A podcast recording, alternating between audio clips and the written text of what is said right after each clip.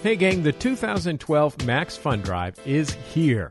Your donations are what make this program possible each and every week. You can give right now at MaximumFun.org slash donate. That's MaximumFun.org slash donate. Do it! I'm Jesse Thorn. The comedian Moshe Kasher has a new memoir that just came out. The title pretty much says it all. It's called Kasher in the Rye The True Tale of a White Boy from Oakland Who Became a Drug Addict, Criminal, Mental Patient, and then turned 16. As you might imagine from that subtitle, Moshe was sort of a problem child in school. Also, his mother was deaf, and he didn't hesitate to take advantage of that fact. I would be called into a parent teacher conference, but my mom, of course, is deaf, so she needed some translation. But the school system didn't think that there was a flaw in the plan of just asking the subject of the parent teacher conference to also translate the information to the parent, who, as if I didn't have a vested interest in not seeming like a, a huge jerk. So they would say something. You can't just be like, well, your son's great and we love him very much because there would there'd be an obvious problem there. So I would sort of shade it. You know, they would say your son is uh, becoming a severe behavioral problem and has been absent in school thirty percent of the classes this year, and I would translate something like. We think your son is having a few emotional problems. Nothing severe, nothing too much and he's 30% better than last year or whatever, you know. Eventually that crumbled and they realized what I was doing. And I got to tell you, that story barely scratches the surface. It's Bullseye.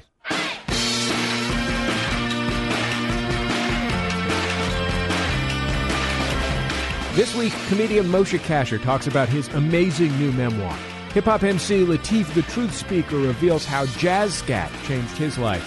And I talk to the directors of the new film, Undefeated. It's a sports documentary, it won an Oscar, and Mike Pesca says it's better than Hoop Dreams. All that and more coming up on Bullseye. Let's go.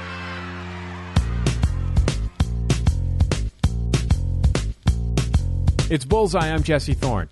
Every week on the show, we're joined by a couple of our favorite critics to point out some stuff that is worth your time in the world of pop culture. This week, we are joined by our friends Genevieve Koski, the assistant editor, and Josh Modell, the general manager of the AV Club. They come to us live from uh, their offices in Chicago, Illinois. Hey, Genevieve and Josh, how you guys doing? Good. Thanks for having us. Let's start, Genevieve, with your pick, Being Elmo, A Puppeteer's Journey. This is a documentary about the man behind, or I guess underneath Elmo, uh, Kevin Clash, who also does Hoots the Owl and Baby Natasha, among other characters on Sesame Street.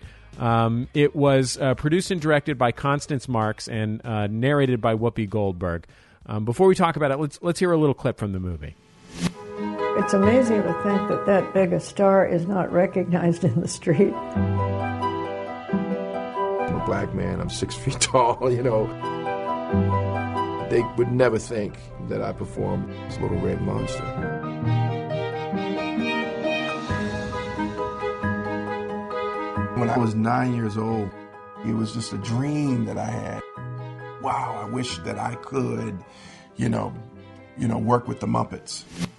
Now, Elmo is by far the worst character on Sesame Street. Oh, what? Oh, you're killing me, Jesse. but Elmo loves you. oh God, he loves me so much.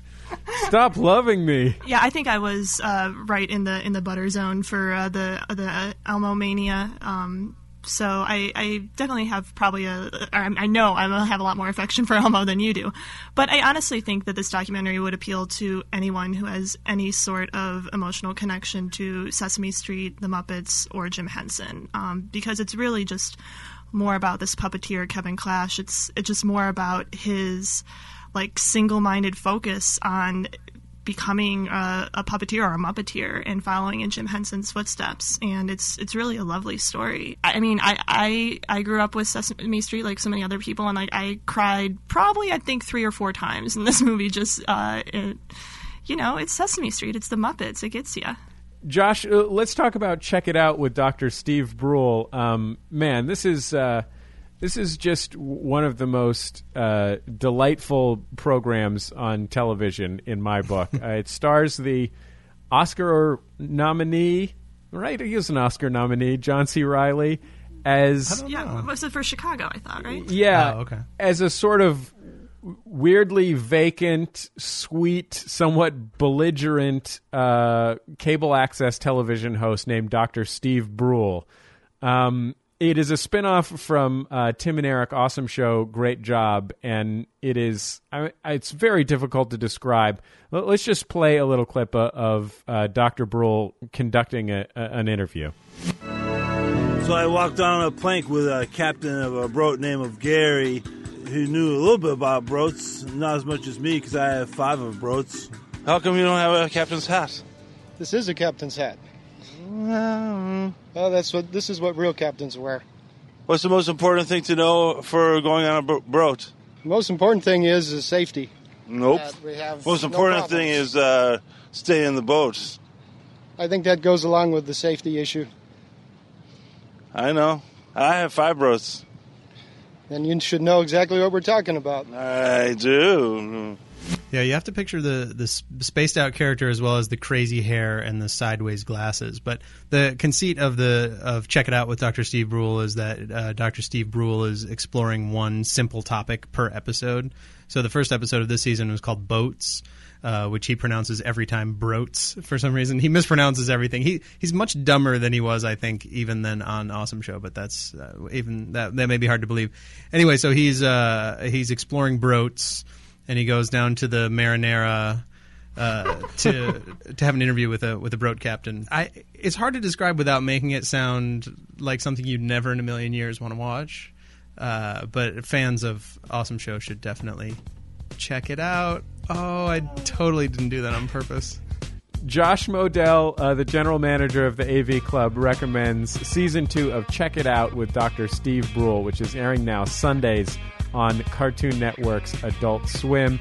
Genevieve Koski, the AV Club's assistant editor, recommends Being Elmo, A Puppeteer's Journey. It's just out on Netflix and digital download. The DVD is coming April 3rd.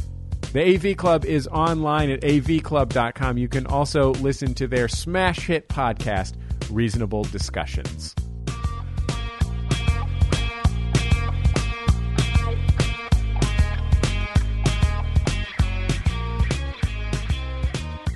It's Bullseye. I'm Jesse Thorn. My guest is Moshe Kasher. We're going to talk about his jaw dropping new memoir in a minute, but first I wanted to give you a feel for his stand up comedy. Here's a clip of Moshe performing on Late Night with Jimmy Fallon. Nice to be here. Nice to be among the beautiful people. I see. Uh, thanks. Yeah, me too. I, see a lot of scary stuff out on the road. I travel a lot for comedy. I, I, I was in an airport recently. You ever you ever see somebody and you're just like, oh, uh, so you're what's wrong with everything in the world? I saw a woman eating a, a king size Snicker bar by scooping out the ice cream, a king size Snicker ice cream by by scooping it out with a bag of Fritos scoops that she had just kind of hoisted here like a feed bag on her belt, just scooping and sucking and scooping and sucking. And I couldn't look away, you know, because it was like a thousand railroad trains colliding again and again and again. And you're not supposed to maintain prolonged eye contact with a person with this look on your face. It's like, yuck. You're not supposed to do that. But I couldn't look away. I wanted to like videotape what she was doing, not to like put it up on YouTube and humiliate her, just so that in like 18 years when she looks down at her destroyed body and is like, what happened? I'll pop out of a bush like, that's what happened. What did you think was going to happen? So maybe arrogant isn't quite the best word to describe Moshe Kasher's stage persona as a stand up comedian. Maybe it's brash. Um, I, I first saw him perform stand up comedy in Oakland five or eight years ago. And at the time, I thought it must just be the defense mechanism of a skinny Jewish hipster standing in front of a crowd of a hundred or so uh, mixed race people in the East Bay, in the Bay Area, who might just be a, a little bit ambivalent about a skinny Jewish guy telling jokes at them. When we became friends, I, I learned that Moshe grew up in Oakland, going to public school, and I figured that that brashness was just a white kid's defense. Then I read Moshe's memoir, Kasher in the Rye, and I learned that it was a defense for so much more stuff. Kasher's book is the story of growing up a skinny Jewish kid in a black neighborhood, but it's also the story of growing up with two deaf parents who divorced when he was a toddler, the story of commuting between a hippie mom on welfare in Oakland and an Orthodox Jewish father in Brooklyn, the story of drug and alcohol addiction, a mental hospital, a an accusation of rape, a thousand petty crimes, dropouts from an almost uncountable number of uh, middle and high schools, and it only covers Moshe's life up until age fifteen or so. Um, so you could see how he might need to be funny and brash as a defense mechanism. Um, Moshe, uh, welcome to Bullseye. It's great to have you on the show. Thanks. What an introduction. Thanks for having me. I look, Moshe. It's become fashionable to say this, and uh, perhaps at this point it's even unfashionable. But I really don't think there's any way other way to put this. I read this book, and my reaction was, "Whoa, that cray." it is cray. Indeed, it is cray. And that was going to be the title of the book originally. That cray by Moshe Kasher. Uh, it was. Cray, I mean, it was cray to live. I um. um. So, gosh, I think the only way to talk about this uh, situation is um, just to take it one step at a time and um, just talk about what it's like to have two deaf parents when you're hearing, which you are, we should explain. Yeah, this is why I can respond so um, cleverly to all of your questions because I'm able to instantly hear them. Yeah, well, I mean, you could be you could be reading my lips. That's true, except it, you have a microphone in front of them. That's true.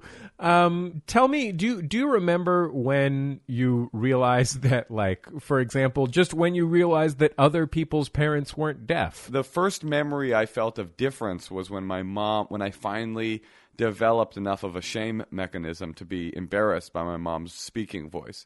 And um, it, I, it hadn't occurred to me to be embarrassed until the day that it did occur to me. And uh, I lived my whole life at that point just cringing that my mom would speak in public and also cringing at my own reaction to my own mom. You know, she talks like, you know, a deaf, a sort of mangled banshee, you know, and uh, there's i mean it's just the reality of the situation but i i remember always trying to speak for my mom not because she couldn't deal with social interactions on her own but because really i was trying to hide from this kind of like situation that i you know well, how how old are we talking about oh, this is probably five years old I mean, that's like uh, that's like really young to have that feeling of being embarrassed by your parents. I think. Well, right, and maybe I got yeah, maybe I did get a, a taste of uh, parental shame quicker than other people because yeah, I, I I don't remember thinking, oh no, my mom's deaf. I remember thinking, oh no, my mom talks like that, and nobody else seems to. And then I had the uh, my dad, like you said, was an Orthodox Jew, and when he would come visit us in Oakland, I remember being super ashamed of the yarmulke that he would force us to wear in Oakland, and uh, I, I, think that shame is sort of the the hidden thread that's sort of woven throughout everything. You know, I was ramping up with shame, and this is in this is just the, the sort of foundation you know, of shame that I had. But I had everything to be embarrassed about. What were the circumstances of your folks splitting up? Well, my mom met my dad at some sort of deaf Olympic event. You know, I don't know if you know about the deaf Olympics, but they are they're incredibly quiet affairs. Um, one thing about deaf people that people don't know is that they all fart very unashamedly. S- speaking of the shame mechanism, because they don't hear the fart, there is a cultural norm to not care. I mean, I think they know that they're supposed to be embarrassed about it, but they can't translate it into their real brain because they just can't hear themselves fart. So they all walk around farting because there's no feed. There's the feedback loop isn't the same. So they just it it would take a lot of. We would have to. You would have to have the equivalent of a of a speech therapist, right? Um, fart therapist to work will. with, yeah. yeah. in order to get the feedback loop well enough so that they could tr- work on it. Yeah. Right, you would have to have some sort of visual cue, like yeah. they would have to do a, a, kind of a, a flag ceremony every time that a deaf person farted that would represent. Should, I should mention now. for people who are listening that you're doing a sort of semaphore move. well, I felt like flag cer- yeah, flag ceremony felt maybe yeah, but oh, oh, but back to my parents splitting. My mom found this guy But they moved in together immediately, and it was very quickly became a very toxic sort of situation where they were in this kind of desperate, sick love. And um, it lasted for a lot longer than the desperate, sick love that I have in my life, but long enough t- for my brother to be born and for me to be born. And when we were nine months old, my mom had had enough. You know, she she claims, and I don't. You know, when you're a divorced kid, you get these two you get these stories right from both sides of your family you get one one narrative from your father one narrative from your mother and you have to kind of weave the two together and decide which thing you believe and which you don't but um, according to my mom he was you know it was an incredibly abusive household physically and psychologically and one day she told my dad okay we're going on vacation to oakland and we never came back It's Bullseye. I'm Jesse Thorn. My guest is the comedian and author Moshe Kasher. His new book is Kasher in the Rye, the true tale of a white boy from Oakland who became a drug addict, criminal, mental patient, and then turned 16. The book delves into the many stories of his young life, including the divorce of his two deaf parents.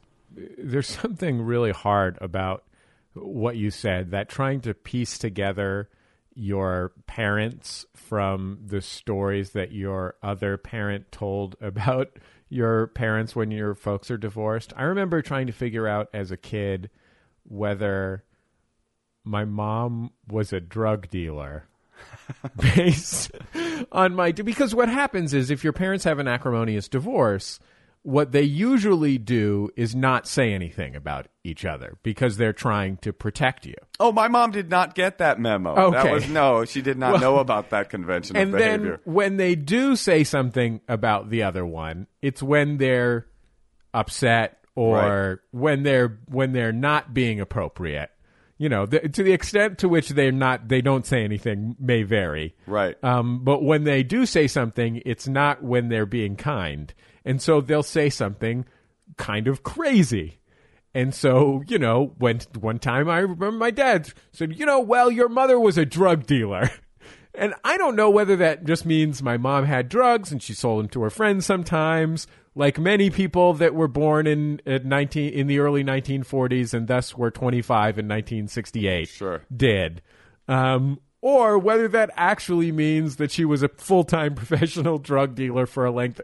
I don't know. did you ever ask her No. Mom? I don't want to get into that with my mom. mom uh, can you help me out here i'm real sick and i could just i could use like a five spot of horse is that possible uh, yeah i think that's that's true you know I, it, it, we didn't have that filter unfortunately like my my grandmother was a divorcee her mother was a divorcee which goes i mean and i believe her mother's mother was a divorcee which goes back This is like divorcees in the old country. Exactly right. I mean, in that time, my great grandmother being a divorcee, it's like you would be, you know, thrown into a river to see if you could float. Essentially, I mean, it was so divorce was a kind of holy ritual in my family, and my grandmother, she could not speak about my grandfather without, you know, her fists going white with rage and just shoot that bastard, that piece of every time she would mention him. And so my mom was very comfortable with bringing that kind of dialogue into our family unit. My brother was uh, had firmly chosen his side on my fa- uh, on my father. So my father was a kind of mythical, you know, uh, superhero to my dad, and my I was the youngest kid, so I was kind of sided with my mom, but I also identified the toxicity of the dialogue, and I just didn't. I did not know what was true, you know. And even as a little kid, I remember. I remember being cognizant of the fact that I was getting two uh, opposing stories from each parent, and so neither of the stories that I was hearing could possibly be true. And so I waddled around in the dark trying to figure out what was what. Until I because they're out. both they're both crazy. That's right. You yeah. even as a 10-year-old, you can recognize now, these are definitely both wrong. Yeah, exactly. These are crazy people, and they're my parents. so that was that was the fertile ground of toxicity that I grew up in, I, it, and it was a it was an intense situation, and there was a lot more. I mean, you know, there's a lot more weirdness. You had these two households and the what's remarkable about them to me is that you know, besides the fact that both of your parents were deaf,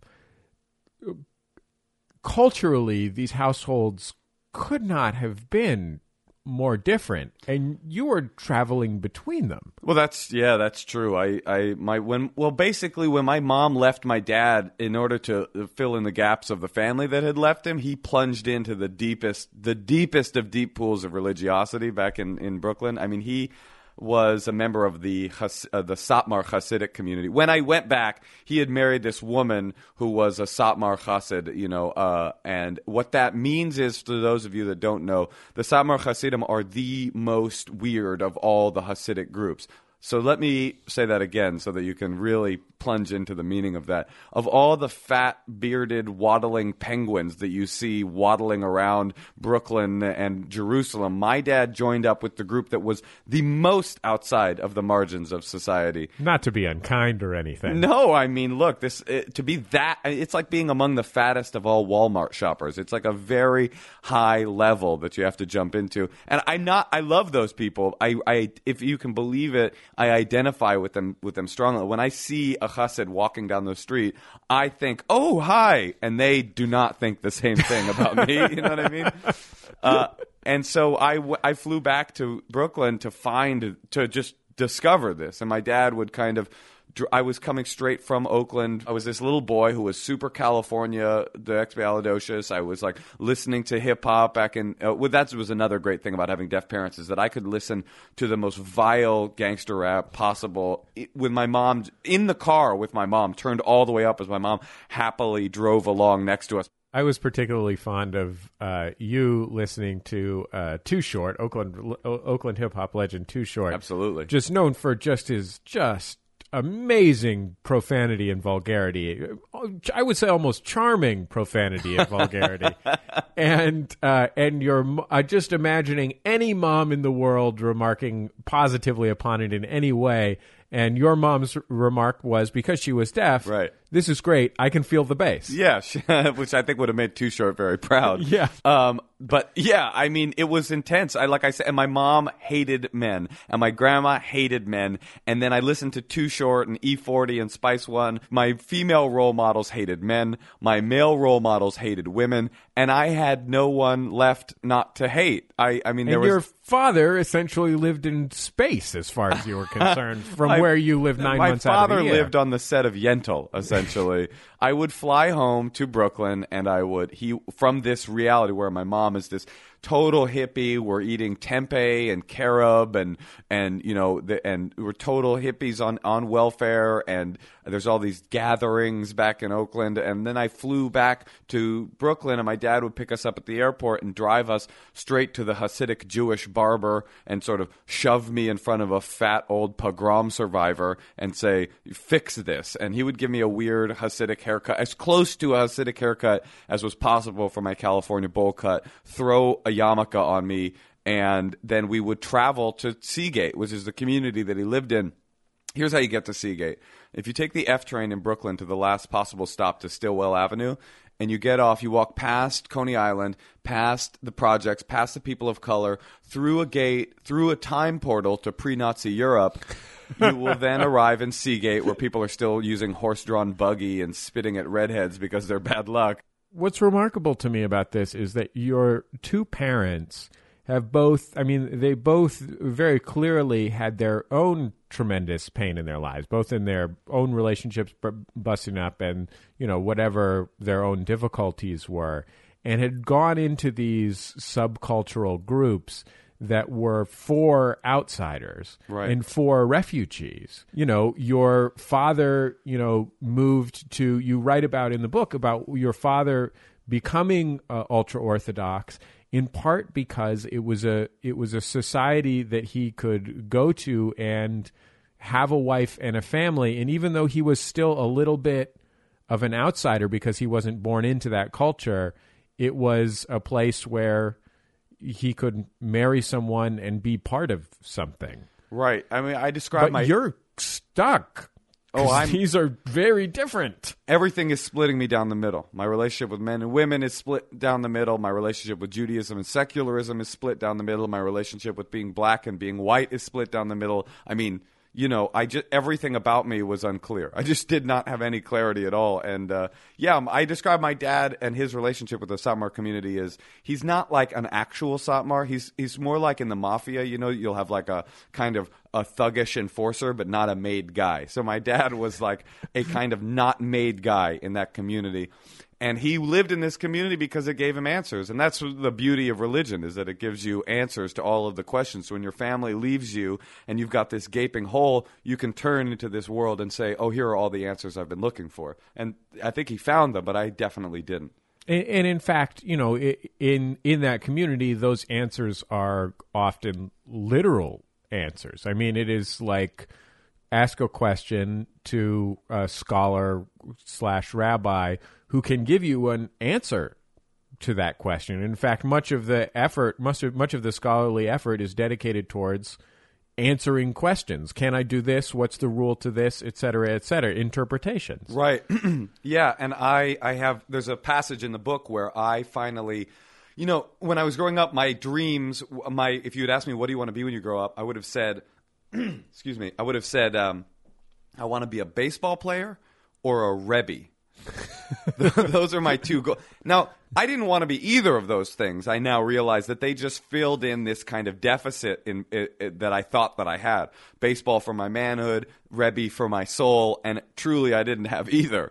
Uh, and I went and I asked the rabbi of this community in in Sea Gate. I said to him, we took a ride in his weird uh, Oldsmobile wooden sided um, station wagon, which everybody in that community they all drive the same cars, they all have the same outfit, they all have the same glasses. I don't truly know what the, the what the car thing is about, but apparently there was some sort of uh, automotive deal with Oldsmobile. I mean, they are still Jews after all. Um, so anyway, someone did some numerology and came up with Oldsmobile station wagon. That's right. Oldsmobile has the numeric equivalent to Adam and Eve in the Garden of Eden. But I asked the the guy, uh, the guy. I, so I asked the guy. I go. Uh, I asked this rabbi, should I be religious? Because I didn't know that that was a taboo question. This is when you're like 12, 13 years old. I'm a, maybe even yeah, maybe 10 years old. I go, I don't know what to do. I'm split in the middle and I don't know if I'm going to be religious when I grow up. And he just looked at me. It wasn't cruel. It was baffled. He'd never been asked that question before. Like he just he did not answer that question. He sort of drove on in silence for about 5 minutes and finally was just like, I don't think I can help you with that question. Now, you might see that as a great irony. This is a rabbi. His job, you would think, is to answer that particular question. But the world he lived in was the questions he was used to ask were if a candle is burning at 5 p.m. on a Friday and the sun goes down, and at the moment that the sun goes down, the candle tips over, your curtain set on fire, but it is Shabbos, can you put the fire out or should you allow your entire house to burn down? He would have been able to say, well, in Mishnayos, you know, the Rambam says blah, blah, blah, and Rashi says blah, blah. He would have had a great erudite explanation on why you should do one thing or the other. But this basic religious question, should I do this? He just didn't get it. He did not get how a person would ask that question. Of course you should be. You'll be killed if you don't. After a break, Moshe Kasher will talk about one of the biggest fights he ever had with his mother. It's Bullseye from MaximumFun.org and PRI, Public Radio International.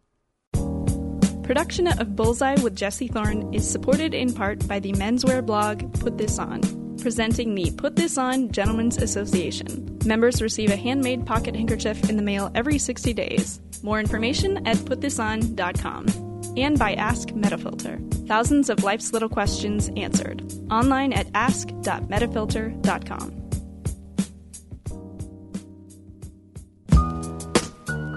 I remember listening to Jordan Jesse Go, and there was this, just a good sense of community amongst people who liked the same things, were interested in the same things, had a similar sense of humor. It had a very warm and cozy feel that really drew me to it. Hi, I'm Rebecca O'Malley. I'm a donor to MaximumFun.org.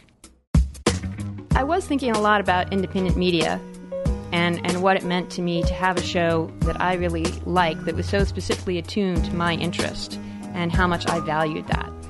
And so that was an important part of my decision.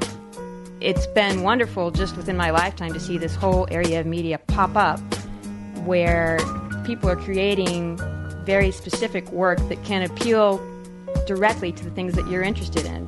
It's wonderful to have, but it's also very fragile. The only way that you can see uh, it continuing is if people care enough to support it. Support Maximum Fun today. Just visit MaximumFun.org slash donate. Thank you. Hey, gang, it's me, Jesse Thorn, the host of Bullseye with Jesse Thorn, the titular host of Bullseye with Jesse Thorn. And this is a very special extended edition of this episode of Bullseye. Um, we have got uh, uh, basically an extravaganza version of this interview with Moshe Kasher. We could only fit uh, we only fit a certain amount of it onto the radio, but we loved this interview so much that we wanted you to hear it. Um, and I want to introduce you to the staff behind Bullseye, if I might. Standing to my right, or sitting to my right at the microphone, is the editor who who frankly makes it possible to uh, offer more than one edit of an interview, uh, Mr. Nick White. Hey, Nick. Hello, everybody. And to my left, our uh, producer, Julia Smith. Hey, Julia. Hey now. I wanted to bring Julia and Nick on the show because we have changed so much about the sound of Young America when we changed it into Bullseye, and uh, so much about what we do here that I, I thought it made sense to introduce Nick and Julia and have them talk a little bit about what they do here on the show so you don't think that it is still literally me doing everything in my free time in my apartment. I mean, we still are at my house. That's true. Um, but uh, these guys have real jobs that they really get paid for. So, Julia, why don't we start with you? Tell you're the you're the producer of Bullseye. Tell me a little bit about what you do on the show. Well, uh, now that the show is Bullseye, and of course we have this uh, awesome new format, which is uh, we've got basically all kinds of contributors alongside the interviews that we were doing before. So we're bringing in regularly the uh, people from the AV Club. Um, we're continuing to do stuff with Andrew Noz from Cocaine Blunts, who's awesome. Well, I mean, you you've brought in all kinds of amazing stuff. I mean, just recently on this show, uh, we had a series of uh, a series of segments. We've got one left that hasn't run yet, I think. Um, that was uh, that were God's memoirs, Right. um, and you know, I mean, it's no joke to have uh, the brilliant Seth Morris reading those things, and those things are all written by David Javerbaum, who was executive producer of The Daily Show. Um, you know, this is heavy hitter ass talent that we're bringing into Bullseye to uh, put together segments for you. In addition to, you know, you're also in charge of coordinating, you know, all of our regular uh, segments, the Kasper Hauser segments, Jordan segment, Jordan ranks America Exactly. um, a- all of the comedy segments. And Nick, you're actually here physically in the studio for the first time because you just moved here from Chicago. That is true. I just got here probably about 10 days ago as we tape this, so I'm still adjusting, and getting really uh, into the sunshine. It's very exciting. You do have a little bit of a nice base tan going there. Mhm. Yeah, I've been working on it. You, Nick, Nick you, Nick, you and I have been working together for a really long time. We met in college, and part of the story of the Sound of Young America, in my mind, is me being building up the budget to be able to hire you first. First, when I desperately needed help on an intercutting an interview, that was you know six years ago, five years ago, and then for one day a week, then two days a week, then three days a week, and now finally you've joined us here at MaximumFun.org full time and actually taken the step of moving 1,500, 2,000 miles out from Chicago. Yeah, it's absolutely exciting. And I remember that first interview I cut for you, and you had to convince me to take, I think, $50 from you or something for like a few days of work. Um, so, anyway, but I mean, it- it's really exciting to finally have that come full circle. And I mean, we've known each other almost 10 years. Um, and there are really good things that happen in Chicago. We made a good connection with the AV Club, and that's a segment that I still produce every month or every couple of weeks. And it's become a really big part of Bullseye as we brought in this new exciting format. And the other things that I do on the show um, are basically taking all these segments that Julia puts together and making them a little bit shorter and more exciting and just more fun to listen to because the magic of this is those things don't come together as seamlessly as they sound on the air. Yeah, I mean, one of the things that I'm most proud of about the development of the show is how we've taken the show from sort of a, a, a ramshackle production based on my very limited production skills, and we've added people who have skills that I don't necessarily have. You know, frankly, I'm an unpleasant man, and no one wants to help me get their guests on our show. And Julia's uh, Julia's charming and and good looking, delightful. Everyone wants to put a guest on our show. Uh, Nick, you're a brilliant editor. You have skills that I've I've never, frankly, been able to muster. And so when we have an interview, just to take an example, like last year we had a, a great interview with Mavis Staples, um, one of my favorite interviews that we've ever had the chance to do on the show. And Mavis Staples is an all-time hero of mine. You know, I've loved the Staples singers more than anything, and so you know, maybe five years ago I would have thought I'd like to have Mavis Staples on the show. In fact, I can say honestly, I did think five years ago when she, her last album came out that I'd like to have Mavis Staples on the show. What having a staff like this allows us to do is Julia can do a lot more than what I could do then. Back then, I could maybe send an email, and if I just didn't get a response to that email, that was the end of that line of inquiry. Because Julia is a professional producer, Julia can be the person who's calling on the phone and get and doing the work to set up interviews where you know, where, where it isn't just something where somebody, you know, jumps at the opportunity, which is rarely the case, frankly. Or when schedules don't line up exactly the first time you try it. Yeah, setting up studios in other places so that we can do something. For example, that Mavis Staples interviewed to continue with that example, was something where she was in Chicago at the studios of WBEZ. Nick was engineering in Chicago. We rented a studio in Chicago so that we could get her her schedule to line up with ours and get her on this show because I wanted her on the show so bad. And I think that one of the things that made that interview work so well was the way that Nick cut it. You know, Nick took took what I think, you know, I thought it was a great interview. She's an w- amazing woman, but he wove in her discography in such a way that it was illustrative and really brought the interview to life in a way that we couldn't have done with the resources that we used to have. And that's because of people like you out there who listen to this show and support it. The reality is that, you know, frankly, we're on a bunch of radio stations around the country, and we love being on radio stations, and um, you know we're very proud to be on radio stations. But the amount of resources that come in from being on those radio stations is very, very limited. The real thing that pays for this show is people who listen to this podcast and support it that way. And of all the podcasts in Max Fun um, and all the great podcasts, this is frankly the one that takes the most resources to produce. And, it, and the reason we continue to do it every week is because we really believe in uh, bringing these kinds of uh, interviews and these kinds of recommendations every week. We really believe in Bullseye, and that's why we continue to do it. Yeah, absolutely. I mean, this is something that this is intense. I mean, mean, the switch from the Sound of Young America has has brought m- more resources, not just from you two, but from me as well. You know, every aspect of what we're doing has become more challenging for all of us, and I'm really proud of the work that we're all doing. But it is asked more of us in terms of resources, and the, what that means is that we need more support from you guys. So the way that you support this show, if you care about it, is to go to maximumfun.org slash donate. And there's a level for every amount of ability to give, you know, whether you're a student or a CEO, you will be able to find a level at which you can support maximumfun.org. And there are all kinds of thank yous. You can go to MaximumFun.org right now to find them out. You can be a friend of the family, a Diamond Friendship Circle member, all kinds of great things. We're going to be back a little bit later on the show to talk about more details with regard to those gifts. Yeah, the really important thing is that you stand up and support this show and don't, you know, don't wait. Do it now, MaximumFun.org slash donate. Do it. It's Bullseye. I'm Jesse Thorn. My guest is the comedian and author Moshe Kasher. His book is called Kasher in the Rye The True Tale of a White Boy from Oakland Who Became a Drug Addict, Criminal, Mental Patient, and then turned 16. When we left off, we were talking about Moshe's two lives one with his father in a Hasidic community in Brooklyn, and the other with his hippie mother in Oakland.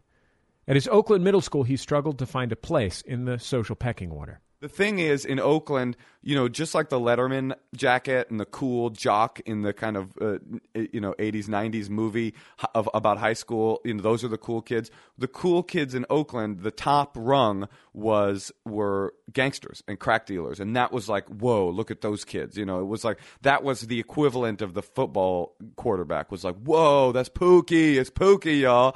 And I, I, I had started started to ingratiate myself into that upper power clique and uh, then I got sent to Portable Three, which was uh, and which happened very publicly. You know, they c- sort of called me out and said, "Mr. Kasher, if you could report to Portable Three." Now everybody knew what Portable Three was, which was the special ed portable at the back of the school, and that was the end of my foray into the popular kids class. And it really came to a um, a final end when I th- there was this kid Jono that was having a birthday party at uh, Ber- Berkeley Iceland. Did you ever go there? To Yeah, sure. I went to Berkeley, Iceland. So Berkeley Iceland was the highest of heights in the social ins, uh, ins and outs of the middle school community in the East Bay. It was this ice skating rink, and this kid Jono was having a birthday party, and all of the cool popular kids were going. I mean, it's a very f- familiar trope uh, to a story like this. And I, when they found out that I was in Portable Three, turned their back on me, and I was not invited. However. I did find a discarded invitation on the ground in a classroom at Claremont, and I snatched it up and ran home with it in my pocket. And I thought, I stared at it thinking, oh my God, what am I doing? I'm not invited to this party. But nonetheless, I, um, I stole $20 from my mother's purse, my mother's slender welfare purse. I bought Jono a gift, which is to the worst.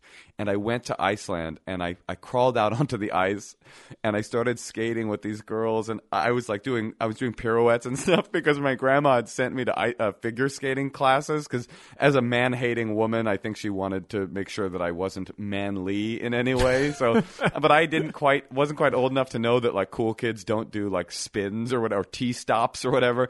So I'm skating along and the kid comes up to me and he goes, like, what are you doing here? And I was like, what? What? You know that way that people go what when they're thinking of a good lie to say what? And he's like, you did. I didn't invite you to my party, dude. And I was like, you did. Look at my invitation. Of course, it's some like Sarah Blakely is the name scrawled on the invitation. And I hand him this gift that I got, and he stared down at me, and he looked back up at me. And in that moment, some of the iciness between us melted, you know, uh, no pun intended, you know. He looked at this gift and he realized that I'd gotten him something. He looked me in the eyes and we shared this moment of humanity. And then he said, Get out of my party, you bitch." And so I left. And that was the, the last time that I attempted to be a part of the cool kids. And I think maybe the next day or the next week, I found an escape hatch into that group of screw ups. Um, in the back of the school and I checked out of the entire social strata. I was go- I was done. I was done.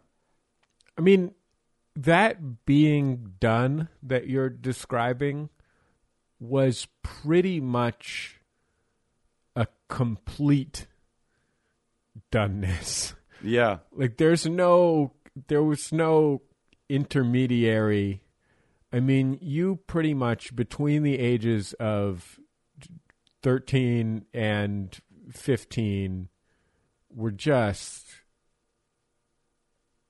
just I mean, out of control.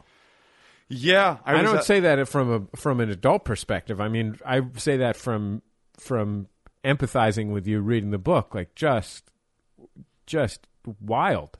Yeah, I was I was feral. I was a feral kid, man. I was um I I was already had severe and I didn't mention we haven't talked about this yet, but I uh, it's not that I just fell into this badness. I was already displaying a lot of uh, behavioral issues, which is pro- po- part of the reason that I was sent to Portable 3 in the first place. I'd been in therapy since I was 4 years old, literally since I was 4 years old. I got sent to therapy and um and my you know, I was in therapy regularly from that point on until I was about 16.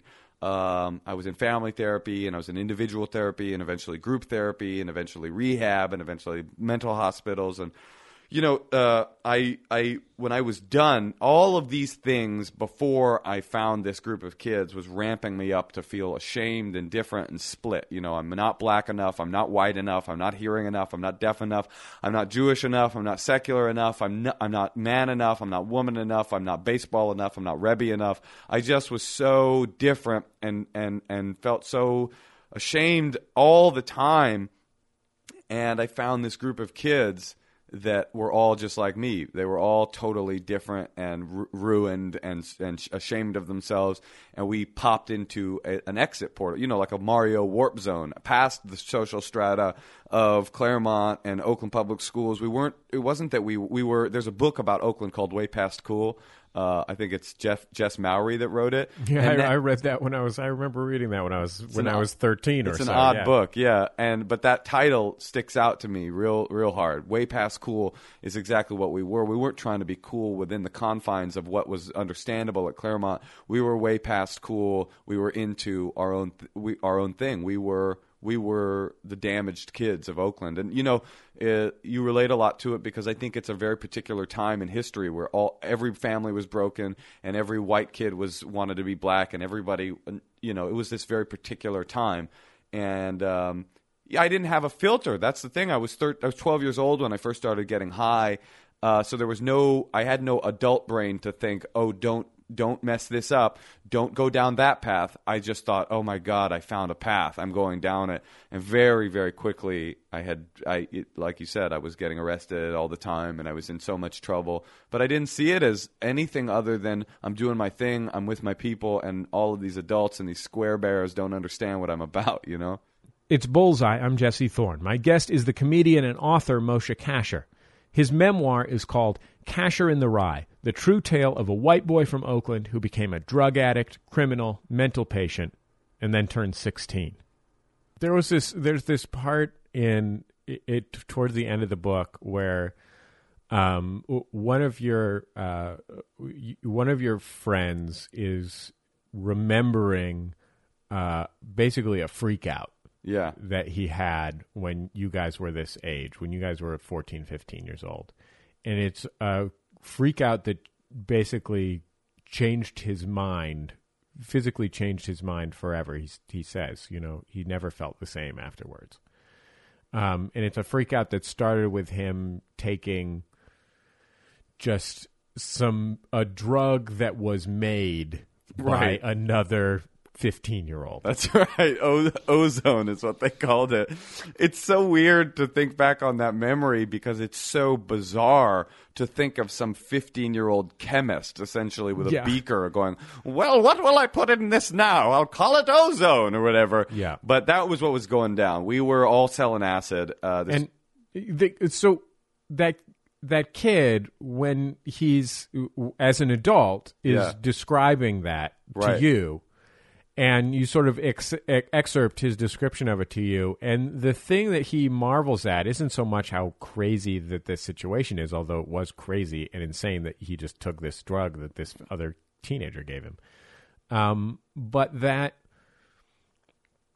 he thinking about it he he thinks like isn't it weird that the th- only thing that we seem to actually want was just to hang out with our friends That's right. Yeah. And somehow we everything was in the way of that and or we put everything in the way of that everyone was putting everything in the way of that like everything worked together so that that was all we wanted was to have a place Yeah.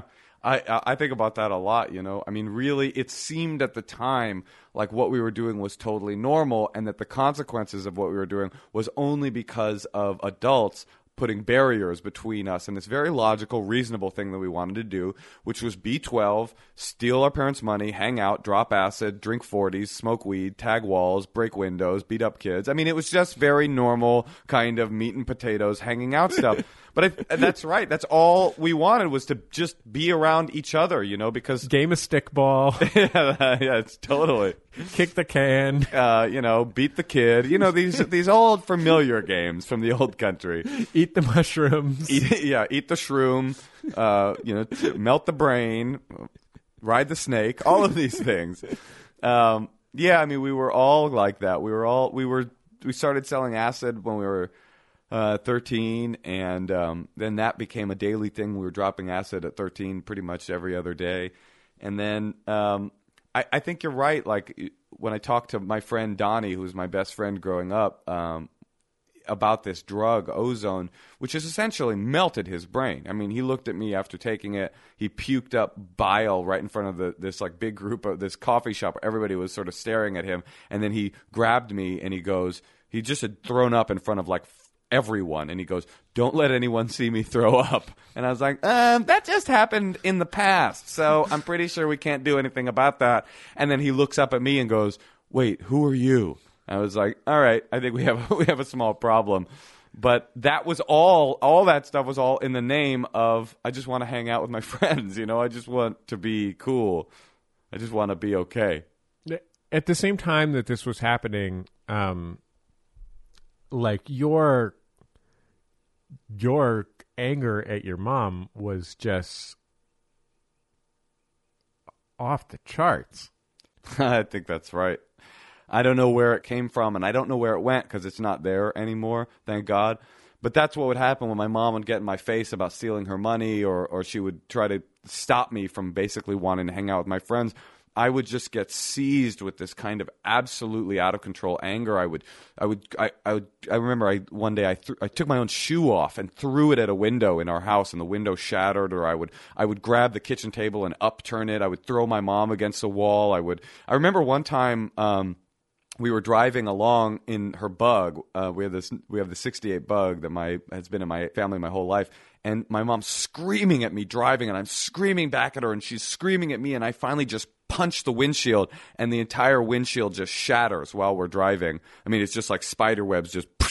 And uh, I looked at the windshield and I looked at my mom, and my anger was very immediately gone when I saw the evidence of what I'd done. But um, my mother's anger had ramped up a bit uh, because I punched her windshield out. But that was the kind of stuff I couldn't control myself. I couldn't control that kind of rage, and I think uh, the only thing that I found that would kind of calm me down was was that was drinking a forty or or smoking a joint, and that's not a good coping mechanism with your anger when you're 13 years old. Is uh, I just got I just got to go get high. Like you literally attacked your mother. Yeah, I did literally attack my mother because and and my grandma um, and anybody that would stand and, and you know it wasn't just my mom and my grandma that I hated. I hated adults. I hated every adult I'd ever met in my life. I I I, I bristled with rage for adults for what they were doing to me which was stopping me from doing fun stuff like you know taking ozone. Um, and my mom of course and my grandma were the adults that were most directly in my way. And when she when I got to the point where my f- humanity was starting to fray at the edges, she was still right there. And so, unfortunately, and I'm not proud of it, but I'm not ashamed of it either because it just doesn't seem like me anymore. When she would get in my face, I would attack her, I would hit her, I would bite her, I would throw her against the wall, I would break things, and I would scare her, but um, she would scare me too. I mean, it was a really toxic, toxic life that I led.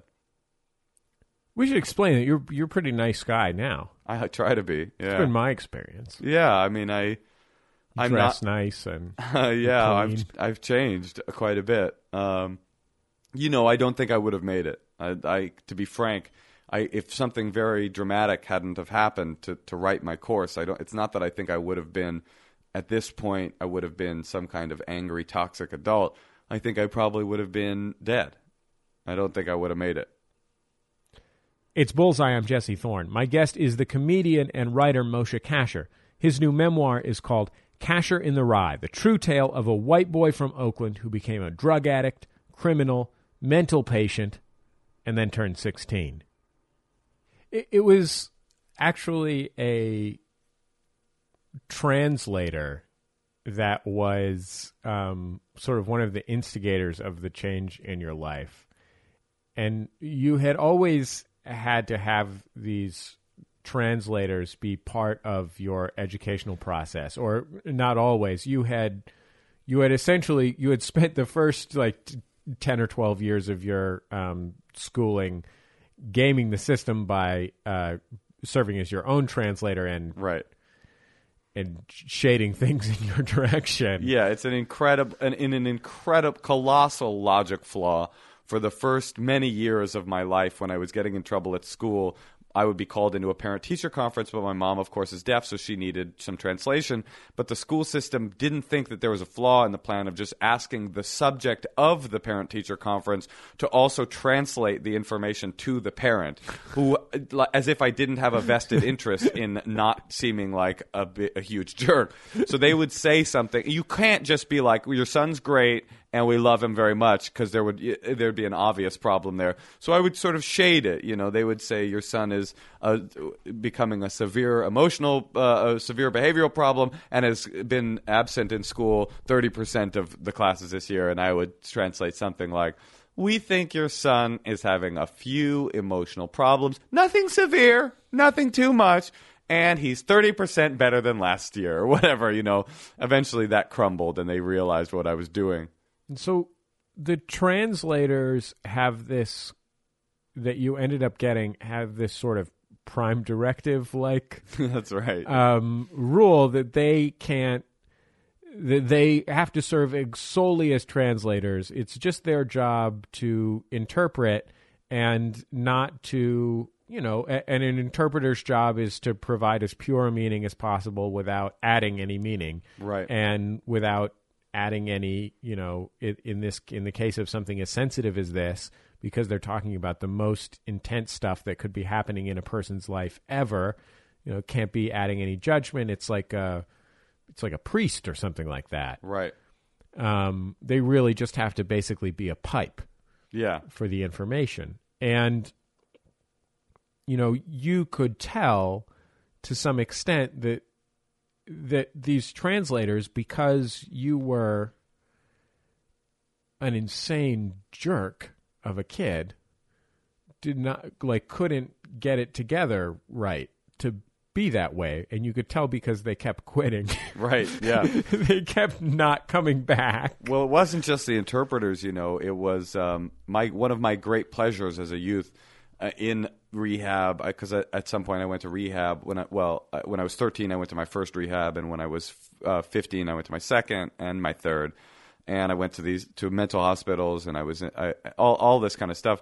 Uh, one of the things that I took the greatest pleasure in was finding a way to find a chink in the armor of the uh, veneer of professionalism in the adults that were surrounding me. Because as you remember, I just hated adults, and I would poke my finger into that little chink in the armor, rip it open, and then my victory came when an adult would scream at me. When I had a therapist or an interpreter say, you know, "You-. I thought I won. You know what I mean? And uh, so I would do that all the time. I would just crack every. I was like sort of Matt Damon in the uh, in the Good Will Hunting. Uh, you know, I would. you're cra- sort of like i mean I- know what you're talking about you're you're like bringing you're bringing them i mean i don't want to say down to your level but it, what it's about is about making them not be if they're yelling at you then they're not the boss of you That's right. Yeah, they're always telling me what to do. They're always thinking that they know better than me. And if I could get them to scream at me, I would just think, well, see. if you're yelling at each other then you're peers yeah, that's right. So you had uh, you had one translator that um, didn't quit, and what I thought was interesting about him was that you could kind of tell that there was something about this dude that you could relate to. Sure. Which, I mean, it's funny to say it, but if you're the kid of deaf parents that is growing up white in a you know uh, um, in a in a uh, a city where almost all the other kids are not white and you know on all the other crazy circumstances that you had as a teenager um just like the idea of seeing an adult and thinking like hey I can kind of relate to that person Sure. like that is actually really significant And actually, when you're in rehab and you're um, a patient in rehab, you do also start to identify with the. There are different. There are two different categories of counselors. There are the people that are clinicians who went to school and have a degree, and there are people who are themselves in recovery, and you can tell the difference. They're, they have a different tone and a different affect, and you relate to the ones. It's not that you love them. You just go, those are like more my people. These are people that themselves have had trials and tribulations, and these are people that learned about people with trials and tribulations. So Mike had that vibe about him, you know, and he also had two deaf parents. I knew that he was like me in that way, and he, um, I got kicked out you know, and my mom left with me, you know, in support of me. They they said that she could stay, but she she said, you know, if you can't help my son, he's the one that needs help, and you're kicking him out. You know, I can't be here either. And she walked out, and the interpreter walked out because he had nothing left to interpret. And he did. He pulled me aside and he said, um, in a in a severe violation of that prime directive. Um, uh, he said, "You know, I'm I'm in recovery. I, I I used to be an alcoholic too." And he's like, "You know, I know you're angry, and I know you think that you're a bad person, but you're not a bad person. You're sick, and uh, and I got well, and you can too." And um, he said, you know, there'll come a time in your life when you're going to have to walk away from this life, or you're never going to make it out. And um, and he gave me a hug, which is very inappropriate. And, uh, for an interpreter to do, but it was definitely a moment of a of a window of of understanding opening in my life where I I thought, here's this guy, he's like me, deaf parents, he's a he, you know he's a he's a an alcoholic and a drug addict like me, and he's this cool guy, and I relate to him, and it was really one of the first times I found an adult who I felt a kindred spirit with. Now I'll say that the reason I'm able to so flagrantly tell you this story uh, because he would be fi- fired. He would have been fired if I told this story publicly about him violating the code of ethics. Is that Mike st- started drinking again years and years later, and he died. Uh, he died of alcoholism, um, and so you know he was like a little a little. Um, he was a great guy, but he was also a person that definitely was a, a a, I don't know, a guardian angel or something, some weird. He had some weird part to play in my life that allowed me to take that right turn that he suggested something that y- you quote him saying in the book that um, I thought was really powerful in that just in that little interaction. It was a really little interaction a- after he signed to your mom. Are you going to snitch on me? Yeah, right. Um, was he said, you know, you are going to have to walk alone. Yeah. And I think that, you know, part of the message that you get when you're that age, part of part of what you unlearn when you are 16 years old is and for the good sometimes is that you will have the opportunity to have a life of your own where you can make your own choices that don't have to be a response to your parents and the thing and the adults that you think are keeping you down. You know, I remember I remember having that kind of realization around that age and you know having these horrible horrible fights with my father and um you know some some with my mother as well and and I remember that the thing that brought me out of that was just thinking, oh, wait, like I am getting to the point where I can have my own life. And it's hard because you have to do, you have to carry your burdens, but you can have it. Like that's the lesson that you get. You can have your own thing. Right. I yeah, and I think that you one of the most familiar tropes in rehab for anybody that's ever been in an adolescent rehab or maybe in an adult rehab too. I've never been to one. Um, is they just tell you they grind you and say you have to get rid of your friends. You won't make it unless you get rid of your play playthings, play uh, friends, and play places or something. Some playgrounds, playthings, and uh, playmates. That's right. Um, and you have to get rid of those things. And I just thought I would ne- I'll never do that. I'll never turn my back on this group of kids. They're the only people who have ever understood me. The only people, this group of lost boys is the only group of kids that I've ever found that, you know, that I related to. My whole world, like you were, we were talking about earlier, was just to hang out with these kids. And I go to rehabs and these strange adult, these strangers who are adults are telling me, you know, the most important thing in your life, walk away from it. And I just thought, you know, I'll never do that. Even though as the circumstances started to wind down and and sink, you know, my friends became violent towards me and towards each other. We were stealing from each other, and people were beating each other up and betraying each other and stealing things from their. I mean, it was a terrible group of people, but it was still all that I had, and I just thought, never, I will never do this. And I think, like you said, like eventually there came a time because of you know uh, information I received, partially from this guy, Mike Hicks, and partially from my brain starting to mature into a, a, small bit of adulthood. You know, I was becoming almost 16 years old, and so I was starting to have a more of a self identity and, under, and a, a little bit of zooming out on my own life and sort of seeing what was happening. I thought, I have to, I have to go my own way. Um, and then that's the Go Your Own Way song started to play, and credits rolled. It's Bullseye. I'm Jesse Thorn. My guest is the comedian and writer Moshe Kasher. His new memoir is called Kasher in the Rye, the true tale of a white boy from Oakland who became a drug addict, criminal, mental patient, and then turned 16. Tell me a little bit about um, how you actually managed to get yourself changed enough to like actually go through the process of recovery. Yeah, I, I I've been asked a lot. You know, the book ends in this very dangly place. You know, it's like uh, I people go.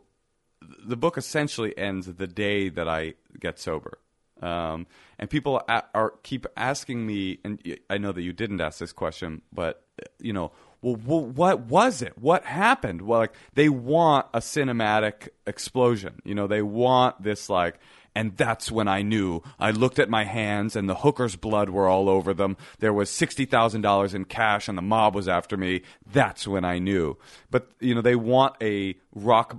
When people talk about rock bottom, I think that they think about this plun- this immediate like plunge to the bottom. But the thing is, my life was a rock bottom. You know, I was I hit rock bottom, and then I sort of drug myself along rock bottom day after day after day. And I think that people are uncomfortable with the tedium of what a- addiction and alcoholism and mental health stuff really is. It's not whiz bang. It's day to day, just like grinding it out. You know, the the movie Groundhog's Day is a very good example of what of what it was like. It's like every day I woke up and every day was the same day, and I thought to myself, I'm not going to make it. I'm this isn't going to happen for me. I, I I I'm you know I'm 16 years old almost, and I'm and I'm giving up. Uh, and so there was not a thing that happened. The thing that happened is one day I decided today's the day that I'm going to, like we were talking about, walk alone. And it lit- it literally happened that I walked alone. All of my friends were going. Uh, you know, they were going up the street in, in Oakland to this bar to go. There was some bar that would, I guess, serve 16 year olds. It was called Kitty's and um, kidding. So they were all going up this, the road, and they said, "Come with us." But I had been trying to quit. I'd been trying to, and I wasn't trying to quit. I didn't want to get away from them. This is the the thing. I didn't want to leave my friends behind, like I said. But I was coming to the realization that if I didn't change something, then nothing would ever change. And um, it they were all going one way, and I said to them, I think I'm going to not join you guys today. I don't know where that willingness came from. I don't know why that day was different than any, any other day. I just know that all of my friends walked up the street to the bar, and I walked alone away by myself into this, what I didn't know then was my new life. Um, that's the big message, I guess. And I'm not. It's not. I'm not. I didn't write a book to try to help people get sober or anything like that. But the big truth of of my life was that change started today. Uh, you know, a change started when I'd made a decision that today's the day. I could have very easily. Uh, the next day, gone to the bar with them, and you would not have me as a guest today. But I got, um, I got lucky, and I got um, willing to to walk alone, and I did. You know, I walked alone into this new life, and I began uh, trying to change, and I, I guess I did. Part of your story is that you know when you decided to get better. I mean, you failed at it a number of times. Exactly. Yeah, I uh, m- months before the last rehab I went to was a rehab that I checked myself into. I was looking at my life and I was just thinking, like I said, I was like, this isn't gonna. I'm gonna be like, I'm. I flunked ninth grade three times. I dropped out of seventh grade because I got beat up by an eighth grader. Uh, I, oh, sorry, flip. I dropped out of eighth grade because I got beat up by a seventh grader. A much more embarrassing story. Um, I this kid, sl- I slapped this kid. Hold in the face. on. Now that I think about it, I dropped out of college after I got beat up by a kindergartner. well, you know, different strokes for different folks. I would never have let a child take advantage of me in that way. I would have totally beat the hell out of that kid. but um, yeah, I was in eighth grade and I was this like gangster bad boy, you know. And this seventh grade kid came up to me and he said something smart to me about I had just been in this mental hospital and uh, and they were like he was like making fun of me about being in a mental hospital and he was a little bit more ghetto than I was or I don't even know at that point what but at any rate, I slapped him in the face, thinking that takes care of that. And he didn't share that philosophy, I guess. So he here's how the fight went.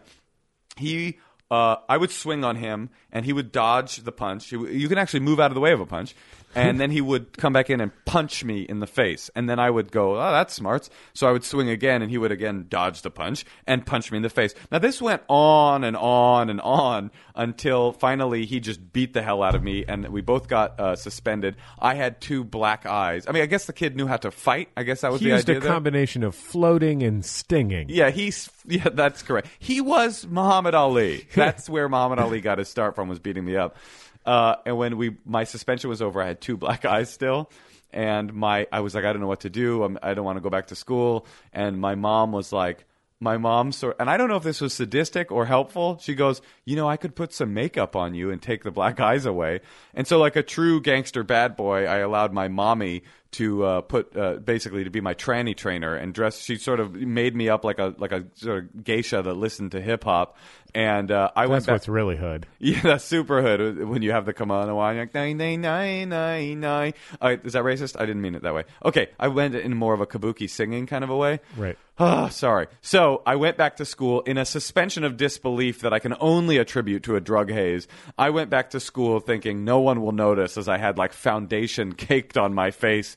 And I went back into this school and I was walking through the halls and, um, you know, people were making fun of me, like, "Dog, you got you got your ass beat by a seventh grader," and I was like, "I know, I know, I do. Uh, thank you for reminding me. I had forgotten." And um, and I, I I I was walking through the halls. Everybody's making fun of me, and finally, this kid named uh, Corn Nuts came up to me, and um, I'm not sure that was his Christian name, but it was definitely what everybody called him. And Corn Nuts was like, "Damn, you got your ass beat by a seventh grade," and he looked him deeper, and I could see recognition in his eyes, and he goes is that makeup?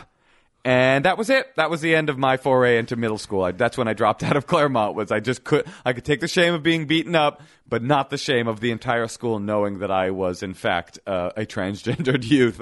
And so I quit. I quit. I, I dropped out, and, I, and then I, I just imagine that moment of recognition, and then you just going, "The jig is up!" yeah, yeah. Hanna Barbera as your legs spin around, and then exactly. I grab my two briefcases. I'm like, well, that's it for me. I'm out of here. Ring. So that you know, so that's when I dropped out of junior high. But then I got sent to that Seneca Center. But then I, got, I dropped out of there, and then I got sent to another place called CLC, the Children's Learning Center, where I was literally. I'm not. I'm not saying this to be uh, edgy. I was the only non-retarded student in the entire school.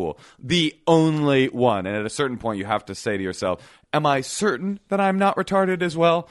And I didn't know, and I still don't know. I dropped out of there. I went back to school, home studies, dropped out of there, went back to school, and then finally I landed in, in Oakland Tech. Uh, at the very end, Oakland Tech uh, is the public high school in my neighborhood, and I just started to think I'm never going to make it out of this. I'm going to be a high school freshman for the rest of my life. I'm going to be like that cool older senior with like a beard and a Camaro, you know, who's like hitting on young girls or whatever. So I just thought this isn't going to end. I'm never going to stop. I, I and I thought I'm going to. Qu- I, I I had this moment of realization where I thought, okay, that's it. I quit. I'm never going back. This is it. I'm done. I went to my drug dealer's house that day. I paid him for yesterday. I, I, uh, I, we smoked together one last time, and I said to him, "I'm done. This is it. I'm out of here." And he was like, "I think that's cool," because he could sense that I was started starting to hit bottom. He was also a kid that I'd grown up with. And the next day, when I went to his house to buy a bag, he looked at me and he goes, "What are you doing here, man? You said yesterday that you quit, and you're back again today." He's like, "You really got a problem." So I'm here to tell the world if your drug dealer ever does an intervention on you, that is a strong sign that it's time to get help. And that was my process. I started quitting every night and starting again every day. You know, so at night I would go to bed, I would think I can't do this anymore. I have to stop. I have to stop. This is the end. This is it.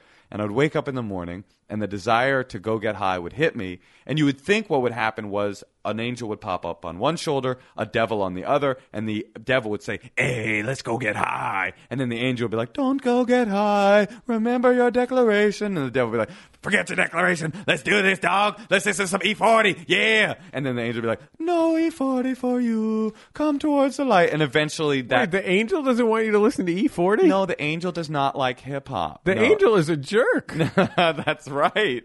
But you would think that's what would happen. The devil sounds like he's quarterbacking. Well, exactly. But the that's what- devil sounds like a politician. That's right. You would think that that's what would happen is that this devil would win out. This evil inclination would be like, "Come on, dog, let's go have fun," and you'd be like, "I can't not do it," and you would go towards the devil. But what happens in actuality is there's no angel, there's no devil, there's only the thought, "Let's go get high," and you forget instantly about the declaration that you made. You forget everything except I need to go get high, and so you go get high. Uh, it's not a question of your morals crumbling. It's a question of your brain being broken. You're unable, very hazy memory when I stare at a bottle of gin or at a 40, I forget all about everything else, and the only thing is I think I could get relief in that. Never mind the fact that I know I'm not getting relief from it anymore, or I wouldn't be quitting the night before. All I think is I could get relief in that. And I drink and I smoke and I wake up and realize there's no relief there. I quit. I'm never doing this again. Good night. I wake up. I think we should go get high. I go get high. I, I realize this isn't working. I have to quit. I quit. I go to bed. I wake up. I realize that I want to get high. I go get high. And it goes again and again and again. And that's the tedium of drug addiction. It's not that rock bottom sort of cinematic moment. It's that grinding at the bottom and finally i just found a way out one day i i, I didn't get high somehow i got um, you know a miracle happened or something i don't want to speak in too grandiose of terms because it's just my life but one day i took a right turn and i walked alone into this new life and I started racking days together. Days turned into months, months turned in, into years, years turned into my life. And now I'm the guy that you have here on your podcast, a nice guy who's got a nice career going, and my mom loves me, and I got out of junior high, and I got into college, and you know all these kind of things. And I don't know what happened. So if if the book doesn't reflect the mighty moment of realization, it's because there wasn't one. There was a uh, a small, quiet moment of luck. So you're like a you're a grown up now. You're a successful. I'm a grown ass man. Comedian. Um, yes, you you are a grown ass man as by by the judgment of Cedric the Entertainer. That's so true. Um, you're you're a successful stand up comedian. Um, you know you've got a great career. And as I was reading this book, um, I was thinking about all the parts of this that I didn't know about you. I knew the Oakland part. Right. Um, when you have relationships with people, and I don't just mean romantic relationships. That's the only kind I do, dog. um, I apologize to all your listeners. when you have relationships with people, I mean, even just as someone who professionally talks about himself on stage, Sure. but when you have relationships with people, do you have to think about how you parcel this information out? It's an interesting question. You know, when I was younger, I was so proud of my trauma. I wore it on my sleeve. I would lead with that. You know, first date. Type, oh, you know, I was in mental institutions, right? You know, I'm straight crazy. I'm cray. Um, but as I've gotten older, it's harder to. Tr- I feel like, and maybe this is just in mental in my mind. I think this, but it's become harder to translate to people so that it's understandable. you know what I mean? Yeah.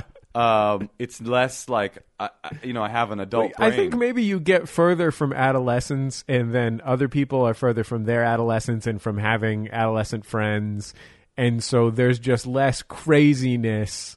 The people are less connected to the craziness of adolescence. I mean, I maybe it's because I went to an arts high school, but Right.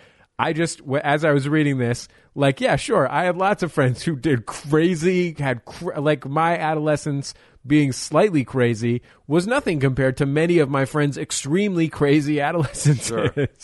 Yeah, no, and, and people are buckling down for their newfound adult crazy. Yeah, but at 30, I'm, I'm my crazinesses are, have a very different tenor. Absolutely, yeah, yeah. I mean, so how do I parcel the information out? You know, I mean, I'm, a, I'm, I, if I told you that I, at this point in my life, I am, and am through with all of the trauma from the past. I feel like I am, but I think that I'd also be lying to you. I mean, I, I think that the person that I am today, the complicated kind of uh, guy that I am, is all informed by the the you know muscle memory of all this weirdness that I went through. You know, I, I, I still have weird relationships with uh, romantic relationships, and I'm sure that has to do with my my lovely, uh, um, the, you know, the matriarchs at the Amazonia Man Hating Society. Um, I'm, I still have weird relationships with religion, and I'm sure that that has something to do with the Amish that I grew up with. Uh, you know, I mean, I'm still a creature of this past. As much as I, I would love to write this book and say, you know, this is this is my past and this is my future. It feels like that I think it'd be kind of unrealistic. You know, I'm informed by all of this weirdness that I've been through. I mean, Moshe, my experience is, and we're not close friends, but I've known you for a while. You do approach every interaction like it's a fight. is that real? I mean, a friendly fight, a fun fight. Interesting. You really think so? Yeah. You mean on stage or in interpersonal? Well, like times 10 on stage, Right. but interpersonally as well. Oh, I don't know if I like that. Um, but I get. Oh, I don't know if I like that. And now I'm fighting with myself for my own voice, my own vocal choice. Um, yeah, I don't know. I don't know if I. I, I think that's very interesting that you say that. Um, I, I try to be a creature of of limited conflict, but um, but yeah, I mean, I guess you know I've been fighting all my life, I guess, and so maybe that's how I've learned how to communicate. You know, I definitely approach sex like it's a fight. I'm kidding. Come on, guys. Um, you know, I, I don't want to be a I, I don't know. Um, I don't want to be approaching everything like it's a fight. But you know, like I said, you can't. You don't choose the person that you are. You know, uh, in some ways, it's just like just like on stage. Like I've always said that you don't choose your voice as a stand-up comedian; it chooses you. You know, like there's this. Um, there's this story of David and Michelangelo. Uh, uh, Michelangelo. Somebody came up to Michelangelo and said, um, "You know, how did you make something so beautiful as David?" And he goes, he said, and he go, you know, Michelangelo. He go, um, well, I just took this piece of marble and I chipped away everything that wasn't David, and then that's what was left. And so I sort of feel like that's what you do on stage uh, to find your voice on stage. That's what you do as a writer to find your voice as a writer, and that's what I, you do as a human being to find your voice as a person. Is you just start chipping away things that aren't useful and aren't you, and what's left, um, apparently, what's left is a, a, a little fighter. Well, Moshe, thank you so much for taking this time to be on Bullseye. It was it was really great to have you. Thank you for having me. Moshe Kasher's new memoir is Kasher in the Rye, the true tale of a white boy from Oakland who became a drug addict, criminal, mental patient, and then turned 16. It's Bullseye. I'm Jesse Thorn. Latif the Truth Speaker is an Oakland native and a founding member of the hip hop collective and record label Solesides, which later became Quannum Projects. The crew formed at the University of California at Davis. Its members included DJ Shadow, Lyrics Born, and the duo Blackalicious. Lateef has performed in several groups as an MC and appeared on countless singles. Late last year, he released his first solo album. It's called Firewire. Of kicks, kids, not for empty rhetoric, spitting it. Get the spot hotter than kettle, get whistling with rapid fire lyrical aesthetics that are credited with proving the legitimately talented. Here again, consider it artistic development, innovative like I'm Alexander Graham it, turning out the lights on the competition, dead and electric, worldwide, connected like the internet is. I make the melody move with a new alacrity, doing what you. When he was a kid, Lateef heard a song that changed his life Cloudburst, as performed by the jazz vocal group Lambert, Hendricks, and Ross. Lateef says that it's all thanks to his dad. as early as I can remember, I'd be in the car with him and he'd be listening to stuff like that. Jazz, especially kind of jazz percussionists and jazz scatters, jazz vocalists. And it was probably kind of strange hearing a five year old just say the words to that song. I was blue and I was always wearing a frown because my gal had turned me down. Then we met and you can bet I knew from the first. The structure of the song is almost like a underground rap song. There's the, the chorus that comes in at the top, which is very melodic. Clouds of gray have silver linings when they're reversed. I found your love and that's when the old gray. And then it goes into one long verse. Dum, dum, dum, dum, dum. Hey, baby, I'm gonna tell you about your love and And you kissing and you hugging and you sweet turtle dove, pretty baby. I want to be satisfied till you play. Here comes the bride. Listen to me, baby, and I know me, maybe listen to my story. It's terrifically true. I want to find a way to tell you that I really go for you. I hope you believe me, baby, because I certainly do. Cause you're thrilling me, really, really thrilling when you tell me that you probably got a kind of crush on me. It moves me, moves me. How divine can one woman be? Oh, little darling, I'm really falling. You got me goofy and gay. I'm gonna get carried away. Just think you're gonna be mine someday. Oh, spin a little pack, a little stop, a little spark, a little live, a little love, a little maybe, little love, a little baby. Every time you're always so near, nobody loves me like you, dear. You can tell he had it memorized, but it's almost he moves inside of the beat really um, organically.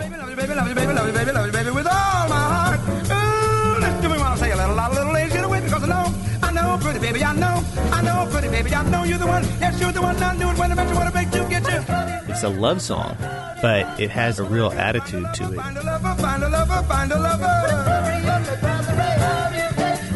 Gotta find a little girl to make you love your life. Don't ever leave that flipping really want to ruin the plot.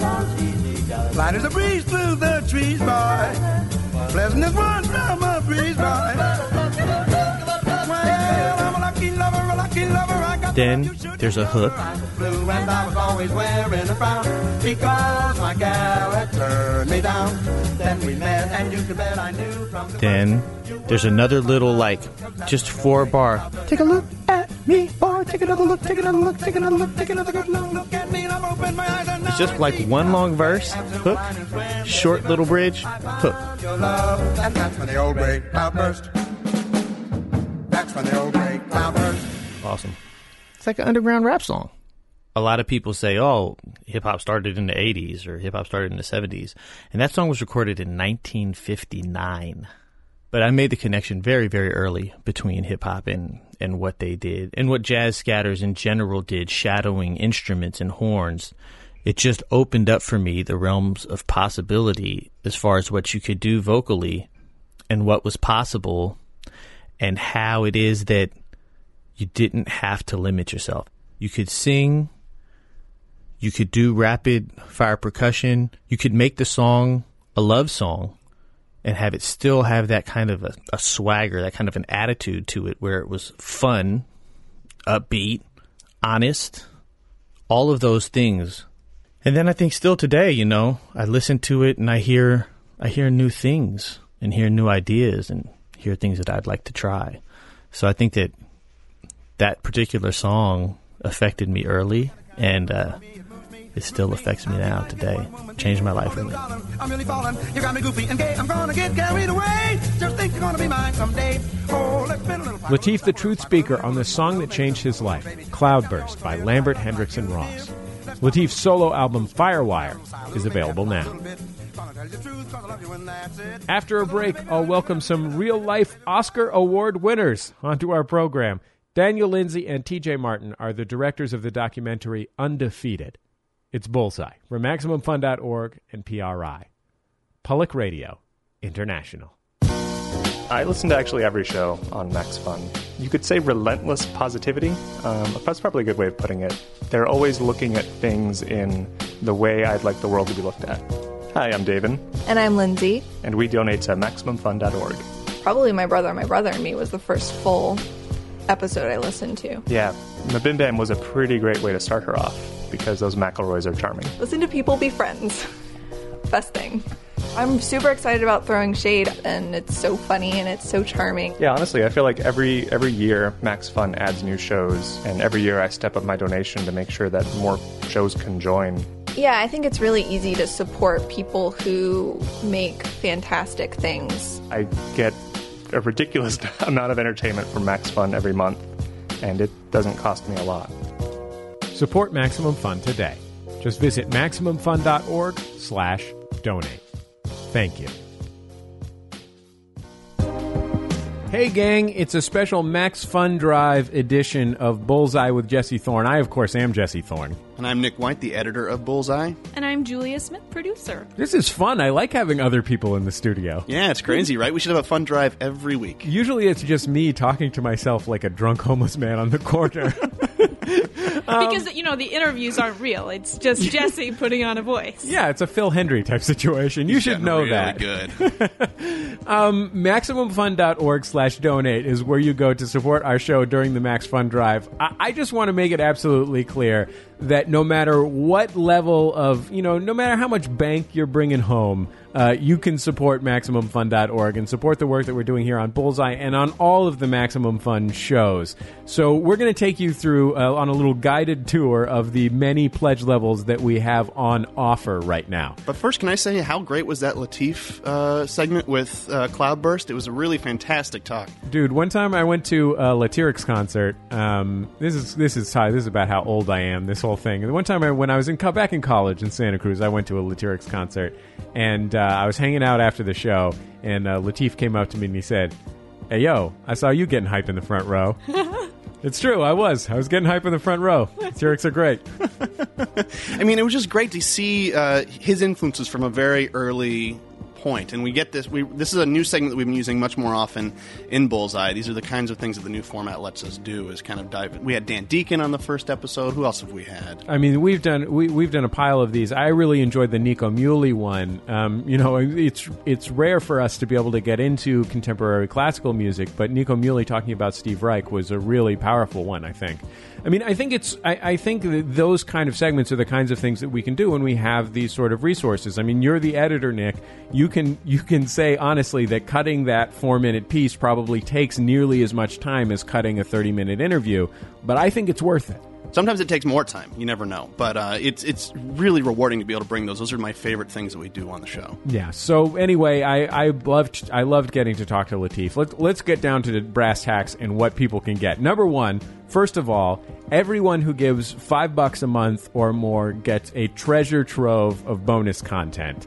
And that's Uh, what you're really here for too. Yeah, podcasts. Absolutely. so, uh, so you get uh, my brother, my brother, and me. Stop podcasting yourself, throwing shade, and Jordan Jesse Go episodes. Am I leaving anybody out? No. Yes, you're leaving out Judge John Hodgman. Judge John Hodgman. That's right. We did a special case of Judge John Hodgman. Julia also works on the Judge John Hodgman podcast. And you also get Rift short videos, three of them, one by the Stop Podcasting Yourself guys, one by the brothers McElroy, and one by me and Jordan. Me and Jordan did one about posture. Hmm. It teaches people good posture. I chose that one because I get uh, when I do every time we put out a put this on email, uh, a put this on episode, I get e- angry emails about my posture. Just you know what, suck a lemon. And that is at five dollars a month. Everyone who gives five dollars a month, Yeah. get those bonuses. Absolutely. What about ten dollars a month? Then you are a friend of the family. You get a Max Fun friendship bracelet, which are beautifully woven with the Max Fun colors. They are small, lightweight, soft, and completely unisex, boys or girls. gentlemen or ladies. Uh, here's the rule with these things. Uh, we I have confirmed this so far with the brothers McElroy and Jordan, but Jordan, myself, and all three McElroys will give you a hug if you meet us in public and you're wearing one of these bracelets. Now, I have said I will not allow any humping or pelvic connections in this hug. Mine will be a non-pelvic hug. However. Jordan is on you record. You might be able to get away with that with somebody else, is what you're saying. Jordan is on record as saying he is a single man and he will just let the hug go where it needs to go. So there you go. This is a powerful friendship bracelet. And if and at ten dollars a month, you get the uh, the friend of the family level. You do get those bonus episodes as well. All the levels get the bonus episodes. Everything is cumulative, folks. Our next level is twenty dollars a month. This is the Diamond Friendship Circle. You get a stainless steel water bottle with the Max Fun Rocket logo. Julia, tell us about this because I think you were looking at them just a day ago, right? Well, I was. I would. Uh, Teresa and I were thinking, you know, like, what kind of thing does everyone sort of want to have, but doesn't have? I mean, okay, so maybe you have your BPA water bottle that you've been looking to replace with something that is a little more, uh, you know, a little more BPA free. Right, exactly. And um, and we found these really cool stainless steel water bottles. Um, and uh, you know, slap the logo on that. It's tasteful. It's simple. People won't think you're a weirdo, and they'll, you know, you'll be saving the environment. You know what? I'd like to stand up on behalf of all of the stuff that we give away during the Max Fun Drive. We're, we got some tasteful stuff. It's very good. tasteful. It is good. Next level, thirty-five dollars a month. Uh, this is my favorite one. Can I talk about this one? Yes. I'm sorry that I'm I'm sorry that I'm breaking up our flow here, but I love this one. This is the emergency friendship kit. Here's the deal. If you're on a train and all of a sudden some friendship breaks out. If you're on uh, if you're in your backyard and all of a sudden some friendship breaks out. If you're at home minding your own business and then all of a sudden some friendship breaks out. If you're at the post office and friendship breaks out, you have to be prepared. You're gonna need an emergency friendship kit. We've put one together for you, and it is going to change your life. Nick, tell them what's inside it. Half bag of Tonx coffee. Oh, this is the good This stuff. This is a really great coffee subscription service. You know, it helps it helps caffeinate and get the social juices flowing. Come on, we've seen lady commercials. We know what friends bond over a hot cup of coffee. Max Fun playing cards. These are actual playing cards that we have created with the Max Fun logo on them for your Pinnacle games. Pinnacle. Pinnacle. What's that? It's a card game. Pinnacle? Nick. Pi- Pinnacle. Pinnacle. Pinnacle. Well, they look great. Yeah, they look tremendous. The next thing is Mad Libs. Mad Libs. What could be more fun than playing Mad Libs with your friends? Two bubblegum cigars. That's important because regular cigars give you cancer, and that's not fun. Like Bippas. Bippas also give you cancer, so we're Bippa free and bubblegum cigars to prevent cancer. Two packets of Alka Seltzer for hangovers. That's in case you party too hard with your friends. Two temporary tattoos with Max Fun rockets. That's because what what is more friendly than getting a matching tattoo with your friend? That's BFF territory. Headphone splitters to be able to listen to all your podcasts uh, together. That one was Julia's idea, and a great idea it was. Box of Kashi Good Friends breakfast cereal. Uh, this is That uh, Kashi is this is the only friendship themed breakfast cereal on the market today. You're, you're guaranteed to get a picture of two ethnic uh, middle aged people on the cover. Plus some best friends necklaces. Oh, this is the kind of necklace where you know it's like a heart and it's broken down the center, but you get one half and your friend gets the other half, and then Beef beef fry four? yeah, Is that on one side? yeah, something. And then the other side. Yeah, and then you match them together, Yeah. and then then you become best friends. You know what I'm talking about, Nick. It's a powerful symbol of friendship. All right, next level, $50 per month. The Thorn Family Blondie Brigade. This is so popular, it's coming back. Yeah, people went ape over this, and I enjoyed it very much too. Uh, uh, those of you who know me well know that I can't eat chocolate, so I've become a specialty at non chocolate based baking. Now, the reality is that most non chocolate baking stinks. However, blondies, the butterscotch brownies, are actually quite tasty. So, I have a special recipe, a family recipe for blondies. I will bake blondies here at my home, in my home kitchen, and FedEx them to your door if you join at the $50 a month level. Uh, dozens of people have done it. Uh, it has changed their lives immeasurably for the better. Um, I think you should do it too. You're going to love these blondies, and you're going to love them because they are a powerful symbol of friendship. Immeasurable. Yeah, Immeasurable. cannot be measured. $50 a month, MaximumFun.org slash donate, and you get all the other stuff we mentioned, all that other stuff, plus this. $100 a month, Jesse's Golden Eagles. This is a special level where not only do you get every single thing that we listed, the blondies and the whole nine yards, the friendship kit, the et cetera, et cetera, et cetera. You also get to join us at the most special evening of the Max Fun year, which is the Max Fun dinner. This is the night before Max FunCon here in Los Angeles. We all get together for a special dinner paid for by MaximumFun.org, where our most beloved donors and a lot of our most beloved people, like uh, John Hodgman and, and all of our podcasters, and everybody gets together to share a meal and have fun and meet each other. And it is really a special, wonderful event. And um, you know, you get to meet other other Supermax Funsters. is just great. And it's been so wonderful to meet the people who really make MaximumFun.org possible, and also spend time with with our our just best creative pals. Next level is $200 a month, Jordan's Platinum Angels. When Jordan heard that I had a Golden Eagles level, he decided that his level was going to be the Platinum Angels level, which is better than Golden Eagles. Um, Jordan's level involves not only the invitation to the special VIP dinner and all of those other wonderful gifts, it also involves a special VIP invitation to Max FunCon.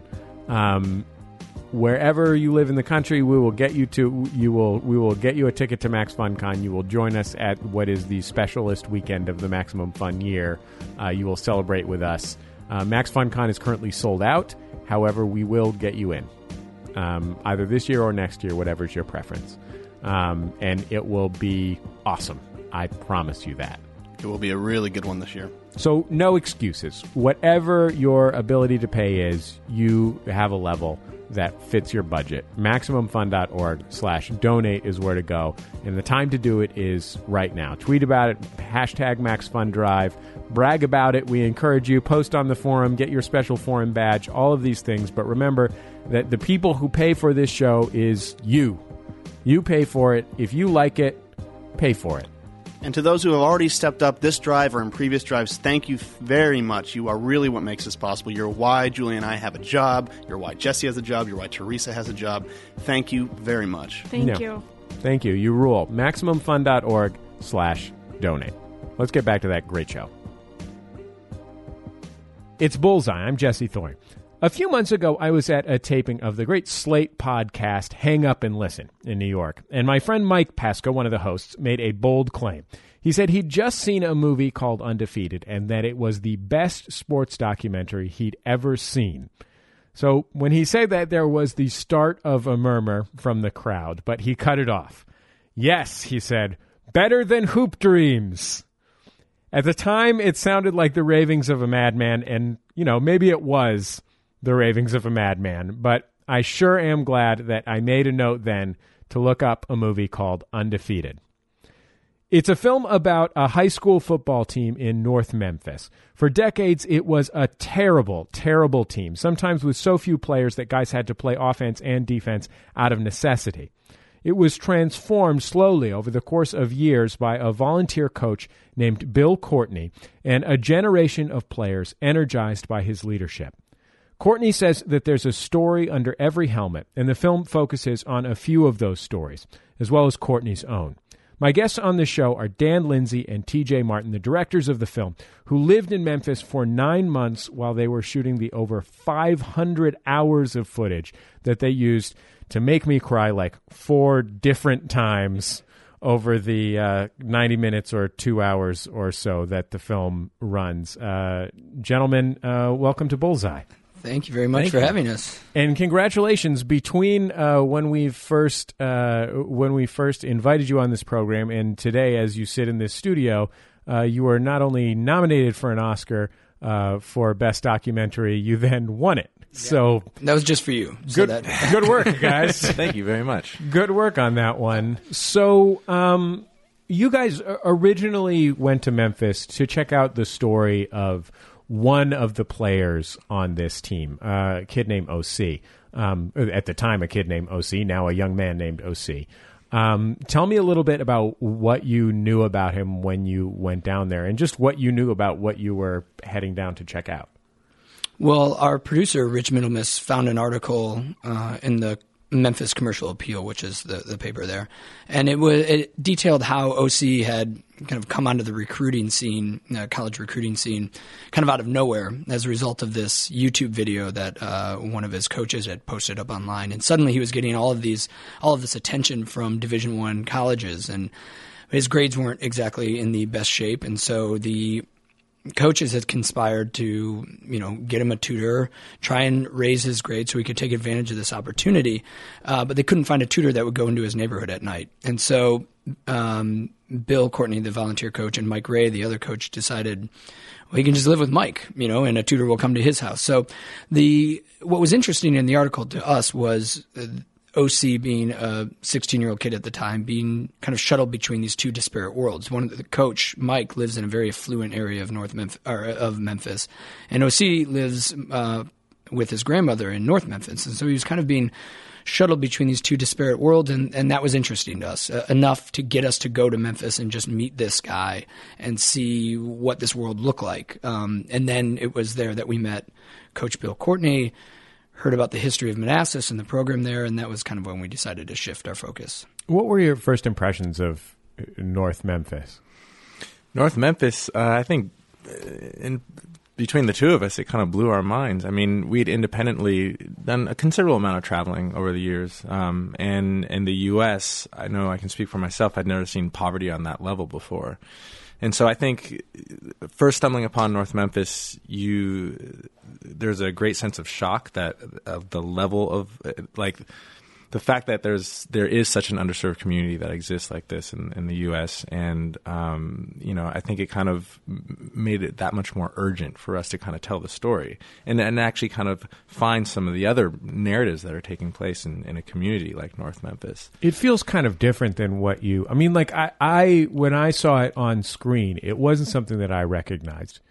It, it looked half abandoned. It Yeah. looked ravaged. A, a teacher at the school described North Memphis as it looks like New Orleans after the flood. We just never had a flood. So when you uh, got to this school, I think there's this thing about making a, a, a documentary film, which is something that uh, uh, the great Ira Glass, I think, probably discovered when he made a TV version of This American Life, which is one of the tricky things about documenting something in film form is that you have to be there as it happens, or else it's boring. Mhm. You know, because otherwise, all you can do is uh, is try and zoom into and out of photographs of something, Ken Burns style. You know, Yeah. which is okay, but it's not that great. Yeah.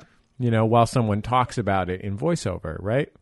And I think you, maybe you discovered that uh, some of the drama of OC's story had already occurred. It was what had happened in that article that sent you there. That's actually the conversation me and Rich had on the flight back. Um, you know, we, we were like, it's really compelling, and there are going to be interesting things that are going to happen to him over the course of this year. But the main, you know, the main thing of this story has already unfolded, and we were, we all three of us talked and said, but you know, what's really interesting is what Bill has done um, at the school, and that this is the senior year for a group of kids that really were the the the class that turned it around. And we thought okay well there's at least a premise and Bill told us a lot of really interesting anecdotes of things that had happened in the past and that was kind of when we said man if we just showed up if we could capture one or two of those types of things in front of the camera you know, we and, and with the spine of the season, you know, we could have a, a somewhat interesting film. We just never in a million years could have predicted what would transpire over the year uh, over the course of that season, and then how interconnected um, those storylines would end up being. I don't know if you want to tell them about the the turtles. Yeah, I mean, we just w- when we went down to meet OC, we were still looking. We wanted to find another player that could juxtapose OC's storyline. Like, who is the kid on the team that's doing everything right, uh, but isn't doesn't have the physical, um, you know, stature and the athletic prowess to actually go off to play Division One. So, so we found Money, this kind of classic overachiever, and we went over to his house and and uh, or met him there and said, you know, we're going to put a mic on you and we just want to film and put a mic on him and I said, okay, show me around your house. And the first thing he did was he goes, well, over on the side here, I have my pet turtles. That's my favorite animal, actually, because it's like turtles is like a human being to me. Because it's like they gotta be hard on the outside, and they, but they really soft on the inside. Just look at the, at the texture of them. See, uh, this like a human. On the outside, everybody want to be hard and show their strength, but on the inside, it's like they just all flimsy and you know, just skin and bones. Clearly was so thoughtful and self-aware of his life and um, and uh, and had a goal to get out of Memphis. And so that just as a character, you know, that was either going to happen for him or it wasn't. And that was that's what we, I mean. Immediately, kind of latched onto him and said, "Let's follow this guy." that was kind of where we saw that here's a unique world where so far the individuals that we're meeting are very emotionally and honest in front of the camera and candid in front of the camera. It's Bullseye. I'm Jesse Thorn. My guests are Daniel Lindsay and TJ Martin. They're the directors of the documentary Undefeated. In February, the film won an Academy Award for Best Documentary Feature. I I want to play a clip of uh, Coach Courtney, and this is him relatively early on in the movie, basically just talking about the stuff that has gone down on the team just in the first like I think it's probably three four weeks of uh, of the season that you guys cover in the film. Let's see here. Starting right guard shot, no longer in school. Starting will linebacker shot, no longer in school. Two players fighting right in front of the coach when he's trying to make things work out. Starting center arrested for shooting somebody in the face with a BB gun. Most coaches, that would be pretty much a career's worth of crap to deal with. I think that sums up the last two weeks for me. And you know what? I know damn good and well what I sign up for every year. And I keep coming back because I love this program and I feel very responsible to make sure that you guys have a, a, a football season that you can be proud of. And I will kill myself to make that happen. This is our season. I don't care what happens. describe how uh, this coach struck you when you first met him. Uh, now I think he's the most charismatic man I've ever met. Then, uh, first thing I saw was a salesman, and I think I, it took me a little bit longer to warm up to Coach Bill than I think. Well, I, I also was on those two trips the first Yeah. time. So you were the first t- time that you saw. You just saw when we were sending footage back to cut. Like you were just seeing him on screen. He's literally a salesman. Yeah, well, he was a used car salesman. That's how he started out, and then he, um, and then he started. Uh, he was a salesman for a lumber company. Love him or hate him, he does tend to kind of control the conversation. It's all earnest. It's all. It's just the nature of his of his kind of his demeanor, you Yeah. know. And, and and people tend to listen, and he he's a natural born leader. That's the best way I can Yeah. really describe him. And then you know also. You know, for, for people who haven't actually seen the film, just to give context, Bill is also from East Memphis, which is a much more affluent, predominantly white.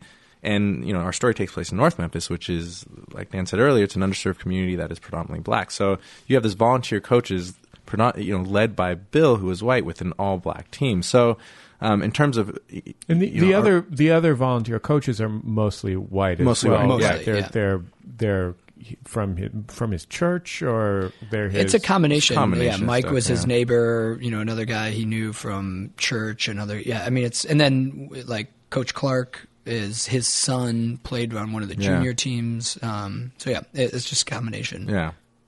Tell me what it was that that you saw that made you feel like, oh, I'm not just making a movie about, you know, a benevolent Savior Yeah. of some sort. yeah, a ben, you know a, a a benevolent, powerful white guy who saves young black boys as long as they're boys. I mean, it's it wasn't. I mean, it's it just clearly wasn't the case. So it was, you know, again on the surface level when we looked at it, that was something that TJ and I were very adamant. We did not want to make another White Knight story. Um, but it was clear that that wasn't. Once we were there, it was clear that wasn't the case. Yeah. Bill is an amazing orator and he's very careful with his words and and and rightly so. He, I mean, it's the other thing you'll recognize in the film that there is, and a lot of times I think when you have a White Knight story, there is this sense of um, there's a there's a power dynamic, and there's a sense of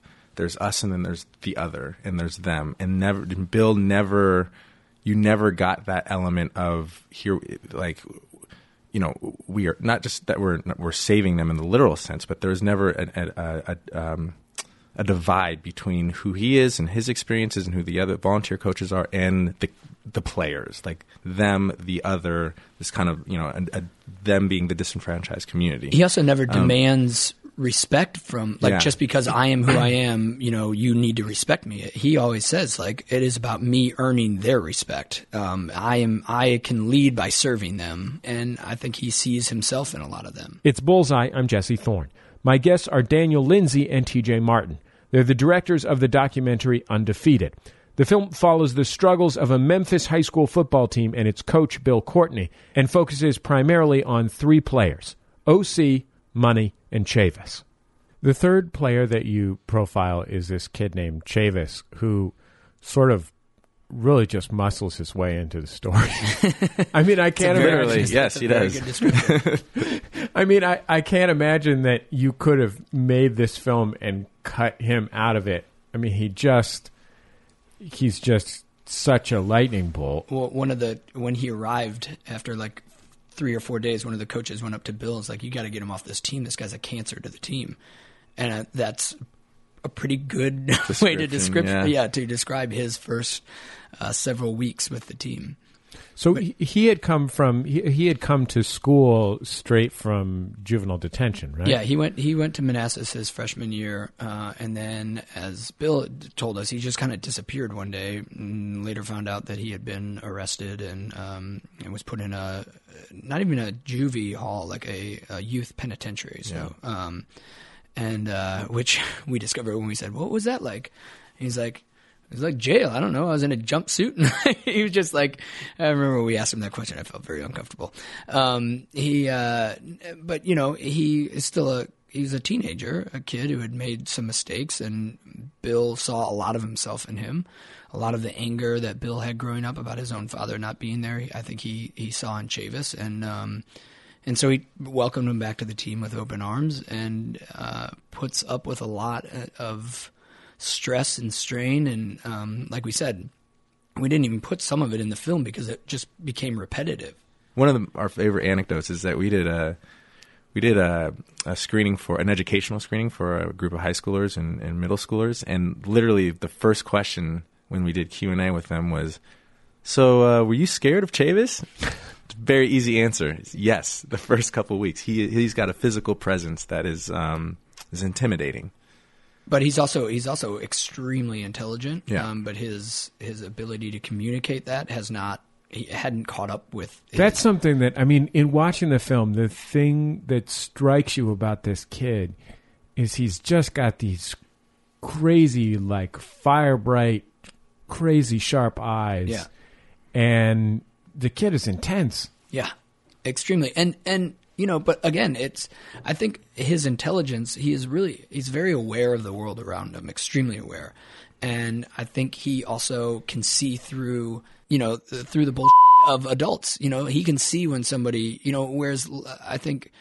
Uh, maybe other kids don't see when they're getting sold something or when they're being told one thing and somebody's doing the other. Chavis is extremely aware of it, and he does not. He's not very forgiving for that. There was a really interesting moment when um, uh, Coach Mike, I guess it is, who, Mhm. oh, who at whose house o- OC lives, says, you know, people say, "Why are you doing this?" It's just because this guy's good at good at football, and we say it just so happens that I know a little something about football, and if I knew about playing piano, I would do this for a concert pianist Mm-hmm.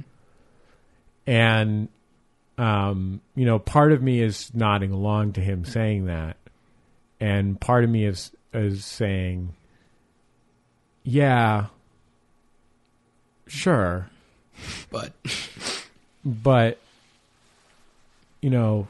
Concert pianists don't wear their concert pianist shirt to school on concert piano day. you know, Yeah. they don't wear their tux to school on concert day. You know what I mean? Like, there's not they, you, the whole school doesn't go out to the concert piano thing. There's not a team of concert piano volunteers at the concert piano practice. Yeah. I, well, I think it's. I think in that particular thing, I think it's two. There's a micro, Which is not to say that. Yeah. Which is not to say that his he's insincere at all. I mean, this man is hosting some hosting a child in his house that Yeah. doesn't belong to him. Yeah. He's obviously sincere. Yeah, yeah. yeah. Well, that's uh, what, that's what I mean. Like on the micro level, in that specific example, it is that he is being completely genuine. and I think that is how he sees it.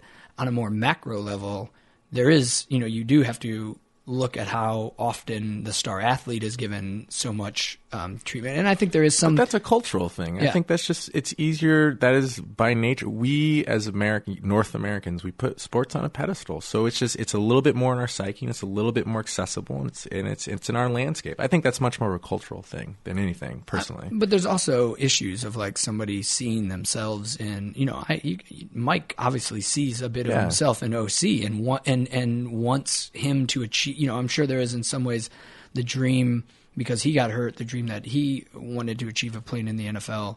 Maybe wasn't going to happen, and he sees the possibility of, of OC. Um, I don't know. But So, that's, I don't. I don't. I don't think that's a negative. That's just like you, you see opportunities that you miss. Natural. Yeah. I think so. For example, my parents were musicians growing up, and excuse me, I, I played drums. My father was a guitar player. The amount of people I saw him develop a close relationship that were kids my age, but not me, because they wanted to be a guitar player, and the the type of the bond he would have with them was amazing. That happened time all the time. But I, again, I think it's it's I think it's much more of a cultural thing. I think it's much more. I think it's a natural instinct. sports movies have a very well defined arc. Um, and you have, um, you know, there's a certain extent to which you don't control the arc of your film because uh, invent, events in real life control the arc of your film. Um, but I, I wonder how you, as filmmakers, approached the relationship between your role as as you know representatives of um, you know represent whether, whether your whether you felt your ultimate responsibility was to creating a, an emotional uh, an emotionally compelling narrative um, relative to uh, c- creating a I guess what you might call a journalistically accurate representation of events. Yeah. Well, I don't know that Which they to necessarily say that have to they- be mutually exclusive. Yeah, Like, which is not to say that you would lie or Yeah. something like that. What, what what was amazing is you know we we didn't really set out to make a sports film. We actually were rejecting that for a long time because we were like, oh great, another you know on paper, uh, we, me and TJ always say on paper we would never go see our movie. Like you know it's like oh great, I've seen that a million times. You know, uh, Oh, underprivileged great, kids, magic like, white yeah. guy. and uh, so w- we were always more interested in doing this kind of you know um, Understated, understated, observant, kind of like this thing. Yeah, you know, like yeah, like the Terrence Malick version of, like, um, of uh, a high school football team or You something. just- I don't know. you just big up yourself yeah, on that one. exactly. Sorry, I'm- that's why we failed. Um, and uh, but after um, several weeks or a month or something, You didn't want to make a movie like the movie you ended up making. Yeah. You wanted to make a, the kind of movie that might win you an Oscar. exactly. um, but yeah, I mean, it's just it, everything started to unfold on the field, and it started to, and then as events, and then we were like, okay, well, we're making a sports film. Like this is a film about football, so, it, but it's not obviously when you see the film. But um, so we we couldn't, you know, we couldn't deny that the drama was happening in and around the team, and then as things started to unfold, we, you know, TJ and I talk every night about story. I mean, it's just all we're ever talking about. Like, how does this fall into uh, the greater narrative of what we're? And then it, it suddenly we were like, wow, this is actually unfolding like a cliche sports film. And so we just decided to embrace that because I I haven't seen that in a I've seen it in a you know a ton of sports films, but I haven't necessarily seen it in a documentary. Um, and so or at least what, as as or- as well executed, or like Yeah. you know where it actually works, like the elements you're pulling from narratives actually work, or where it doesn't just documentary. become about uh, like the X's and O's of football, Yeah. and you have like an under, you know, like because that was never important to us. The games were always going to re- represent something about the the human story that's happening. You Um, open the film with Coach Courtney talking about how this isn't about football. Yeah. But the thing about sports is that the thing that makes sports so great. I mean, I'm a sports fan. Like, I'm not like a crazy passionate sports fan, but I I like sports. Yeah. The thing that makes sports great is that unpredictable story is compelling every single time hmm. because our brains have like want that narrative you must know who wins right Yeah. and that just like but on the other hand like when you're trying to make something that's not about football that can in part be in conflict Yeah, well, but it's also the. I mean, it's the oldest story. I mean, think about it. David and Goliath. I mean, an underdog sports film is David and Goliath, right? And then you add into the fact that you in a, in this you don't know who's going to win. It does create a kind of tension, for lack of a better term, for the audience. You know, Th- th- you have a you have a story that has been proven for thousands of years to be interesting to people, and then you don't know how it's going to end. That's just naturally engaging, I think. And in par- in part, I think maybe you're you, the the stru- what what happens in in the structure of the film that the that these ideas are what you're making a film about, and the sports kind of intrudes because it's just so compelling to our guts. Is sort of like what happens with a coach that wants to change kids' lives or uh, something like that, like and wants to say football's not what this is about, except that like we just love football. yeah, I mean it's uh, our culture loves football It is because it's, compelling. Yeah, I mean, but the the football. I mean, like you know, like I would, I would, I would like to believe that any you know, quote unquote genre wise sports film is hopefully any any of them that actually have an emotional effect on somebody. Hopefully, there's something greater being explored there. I mean, the the if if you were to not, uh, we always say that you could you could you could replace football with soccer. You could replace football with painting. You could replace football with chess. It just happens to be the so you know a lot of our characters were seniors, and the the students were seniors uh, over the course of the season that we followed. There's still going to be an outcome at the end of that senior year in terms of what they do with their the, the next stage in their life. Just happens to be that football was were the tools that were maybe going to affect that and to change that. You know. I want to play this uh, clip of Coach Courtney. Um, he's talking um, relatively early on about um, dealing with uh, dealing with losing. The character of a man is not measured in how he handles his wins, but what he does with his failures. And tonight we failed. And everybody says when you get these inner city kids down, they'll lay over and you'll beat them by 40. Not us. Everybody will say they're 0 1. They're going to fold up camp. They'll be 2 and 8 by the end of this thing. No! Not us. You walk with your chins up. I am proud to be a Manassas Tiger on this field night because my guys did lay down. They got hard. Now let's put our mind with our heart and our bodies and let's finish this thing this year.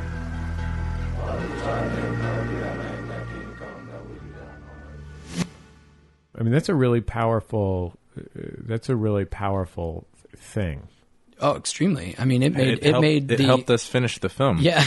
There's something about hearing it from Coach Courtney too that um, I found very powerful because he's not, um, um, you know, he, he's eloquent, but he's not, um, you know, Mario Cuomo or Mhm. you know Malcolm X or something. Cuomo and Malcolm X. I think that is a good You know, group. a couple, a couple of very eloquent speechifiers, Yeah, yeah, yeah, right? You know, um, and I mean, there's there's something about him that feels like um, uh, that he's just a that he's just a guy who's has the guts to just be there and take care of business and do it. Yeah, I think uh, well, he has a lot of pride. I think too, and I think he wants to, you know, he wants to succeed and achieve in the things that he does. So when he does something, he does it all the way. I don't think he knows. I don't think he knows two speeds No, in some that's- ways. Yeah. But I, what I think is interesting about him is he, I think he does recognize that about himself, but I think he also sees that in others, and he just always it, like it hurts him to see someone who has a lack of confidence. He wants to help find that confidence within them because he he truly genuinely believes that people can accomplish things if they just set their mind to it, and he's just he's kind of a living, breathing testament to that. But he he really does see that in others. Well, guys, uh, congratulations again on uh, the Oscar. That's r- really remarkable and and also uh, well deserved. And thanks Oh, for thank taking you. the time to be on Bullseye. Thank Thank you very very much. much. Dan Lindsay and T.J. Martin's Oscar-winning documentary is called Undefeated. It's screening in select cities, including New York, Los Angeles, and Chicago, and will be released in more cities in the coming weeks and months. Go to undefeatedmovie.com for details. It's Bullseye. I'm Jesse Thorn. Every week we close the show with a recommendation from yours truly. It's the Outshot. If you're a hip hop fan, you know about the classic records that came out of Atlanta's Dungeon family in the 1990s. Outkast's ATLiens and Aquemini are among the best rap albums of the decade. Goodie Mob's Still Standing and Soul Food aren't far behind. But I don't want to talk about Andre 3000 and Big Boi and CeeLo. This isn't about international superstars. My favorite record from the peak years of the Dungeon family, the late 90s, is by a guy who probably has a day job these days. His name is Witch Doctor, and the album is called A SWAT Healing Ritual.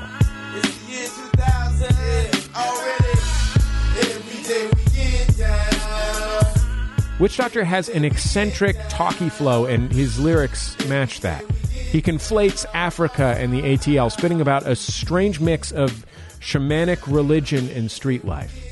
The SWAT in the title is Southwest Atlanta, and Witch Doctor's goal seems to be to veil the hood in a haze of the ancient. EJ on a Monday, the day after Sunday. There's an island we travel to, such a fun day. There's some girls there, it's like a whole world there. I first saw her dance in a holy temple to a piano instrumental. Her people watched her every move. I sat and watched. Damn, she makes me wanna drool. Hip hop is usually a singles genre. Albums are compilations of hits and would be hits. Basically, incoherent piles of songs. A SWAT healing ritual is exactly the opposite. From the opening bars, it sets a strange and distinctive tone. It's street and mystical at the same time. There's no standout track really, but the album hangs together tight. A 60-minute journey through the mind of a of a truly unique talent. It's a little bit beautiful, a little angry, a little sad and lonely. Interludes bleed into tracks that barely have hooks. It's an experience as much as it is a collection of songs. What is the Dungeon family and where does Witch Doctor fit in? The Dungeon family, the DL. That's like a uh that's a mob, mob, mob. Goodie Mob, OutKast, Organized Noize. That's the whole DL. There's a thousand others in the DL. I can keep naming, baby. You got to come with me. In some ways, I think the unabashed strangeness of a SWAT healing ritual makes it the ultimate Dungeon Family album. Unabashedly hood, unafraid to be mystical. We once booked Witch Doctor on the show for an interview, and he didn't show up. Maybe it's better that he remains a mystery. I had a dream, I came up on a key, bust it down, nicked it all up and brought back 40 G's. Put a big trap on the map, talking in code in case 12 got the phones tapped. We got down with it with all types of skills, from gun running, cooking dope, stolen wheels. That cheese was coming in with a grin. All up in the club, straight to spin. Ain't by the hundred sipping more. Didn't know they cooks wine taste the same, but only cost four dollars. Let my niggas drive my Impala. The shit won't choose me without thinking about dollars. Had the dream, them keys gross me half a meal. Moved away all of age and the crib. Now I feel like God, talking like a man whose face had the scar. We all know who you are. If I only had twelve dollars, I still feel like a star. I tried to stay up in my thinking, listen close to this dream. Don't run off and smoke no dankin'. I don't use cocaine, but in this dream I was tootin', got this scrapping at the club and went to shooting. Blood running down my nose. It, it was swung on me. I pointed my gun and he rolled. He said, uh, it was you, put the trigger, he was through.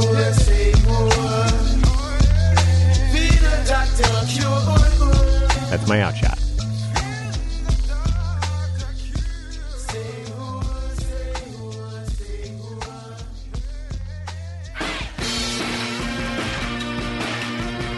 That's it for Bullseye this week. The show is produced by Speaking Into Microphones.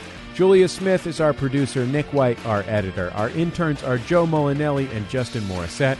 Our theme music, Huddle Formation, by the Go Team. Thanks to them and their label Memphis Industries for letting us use that.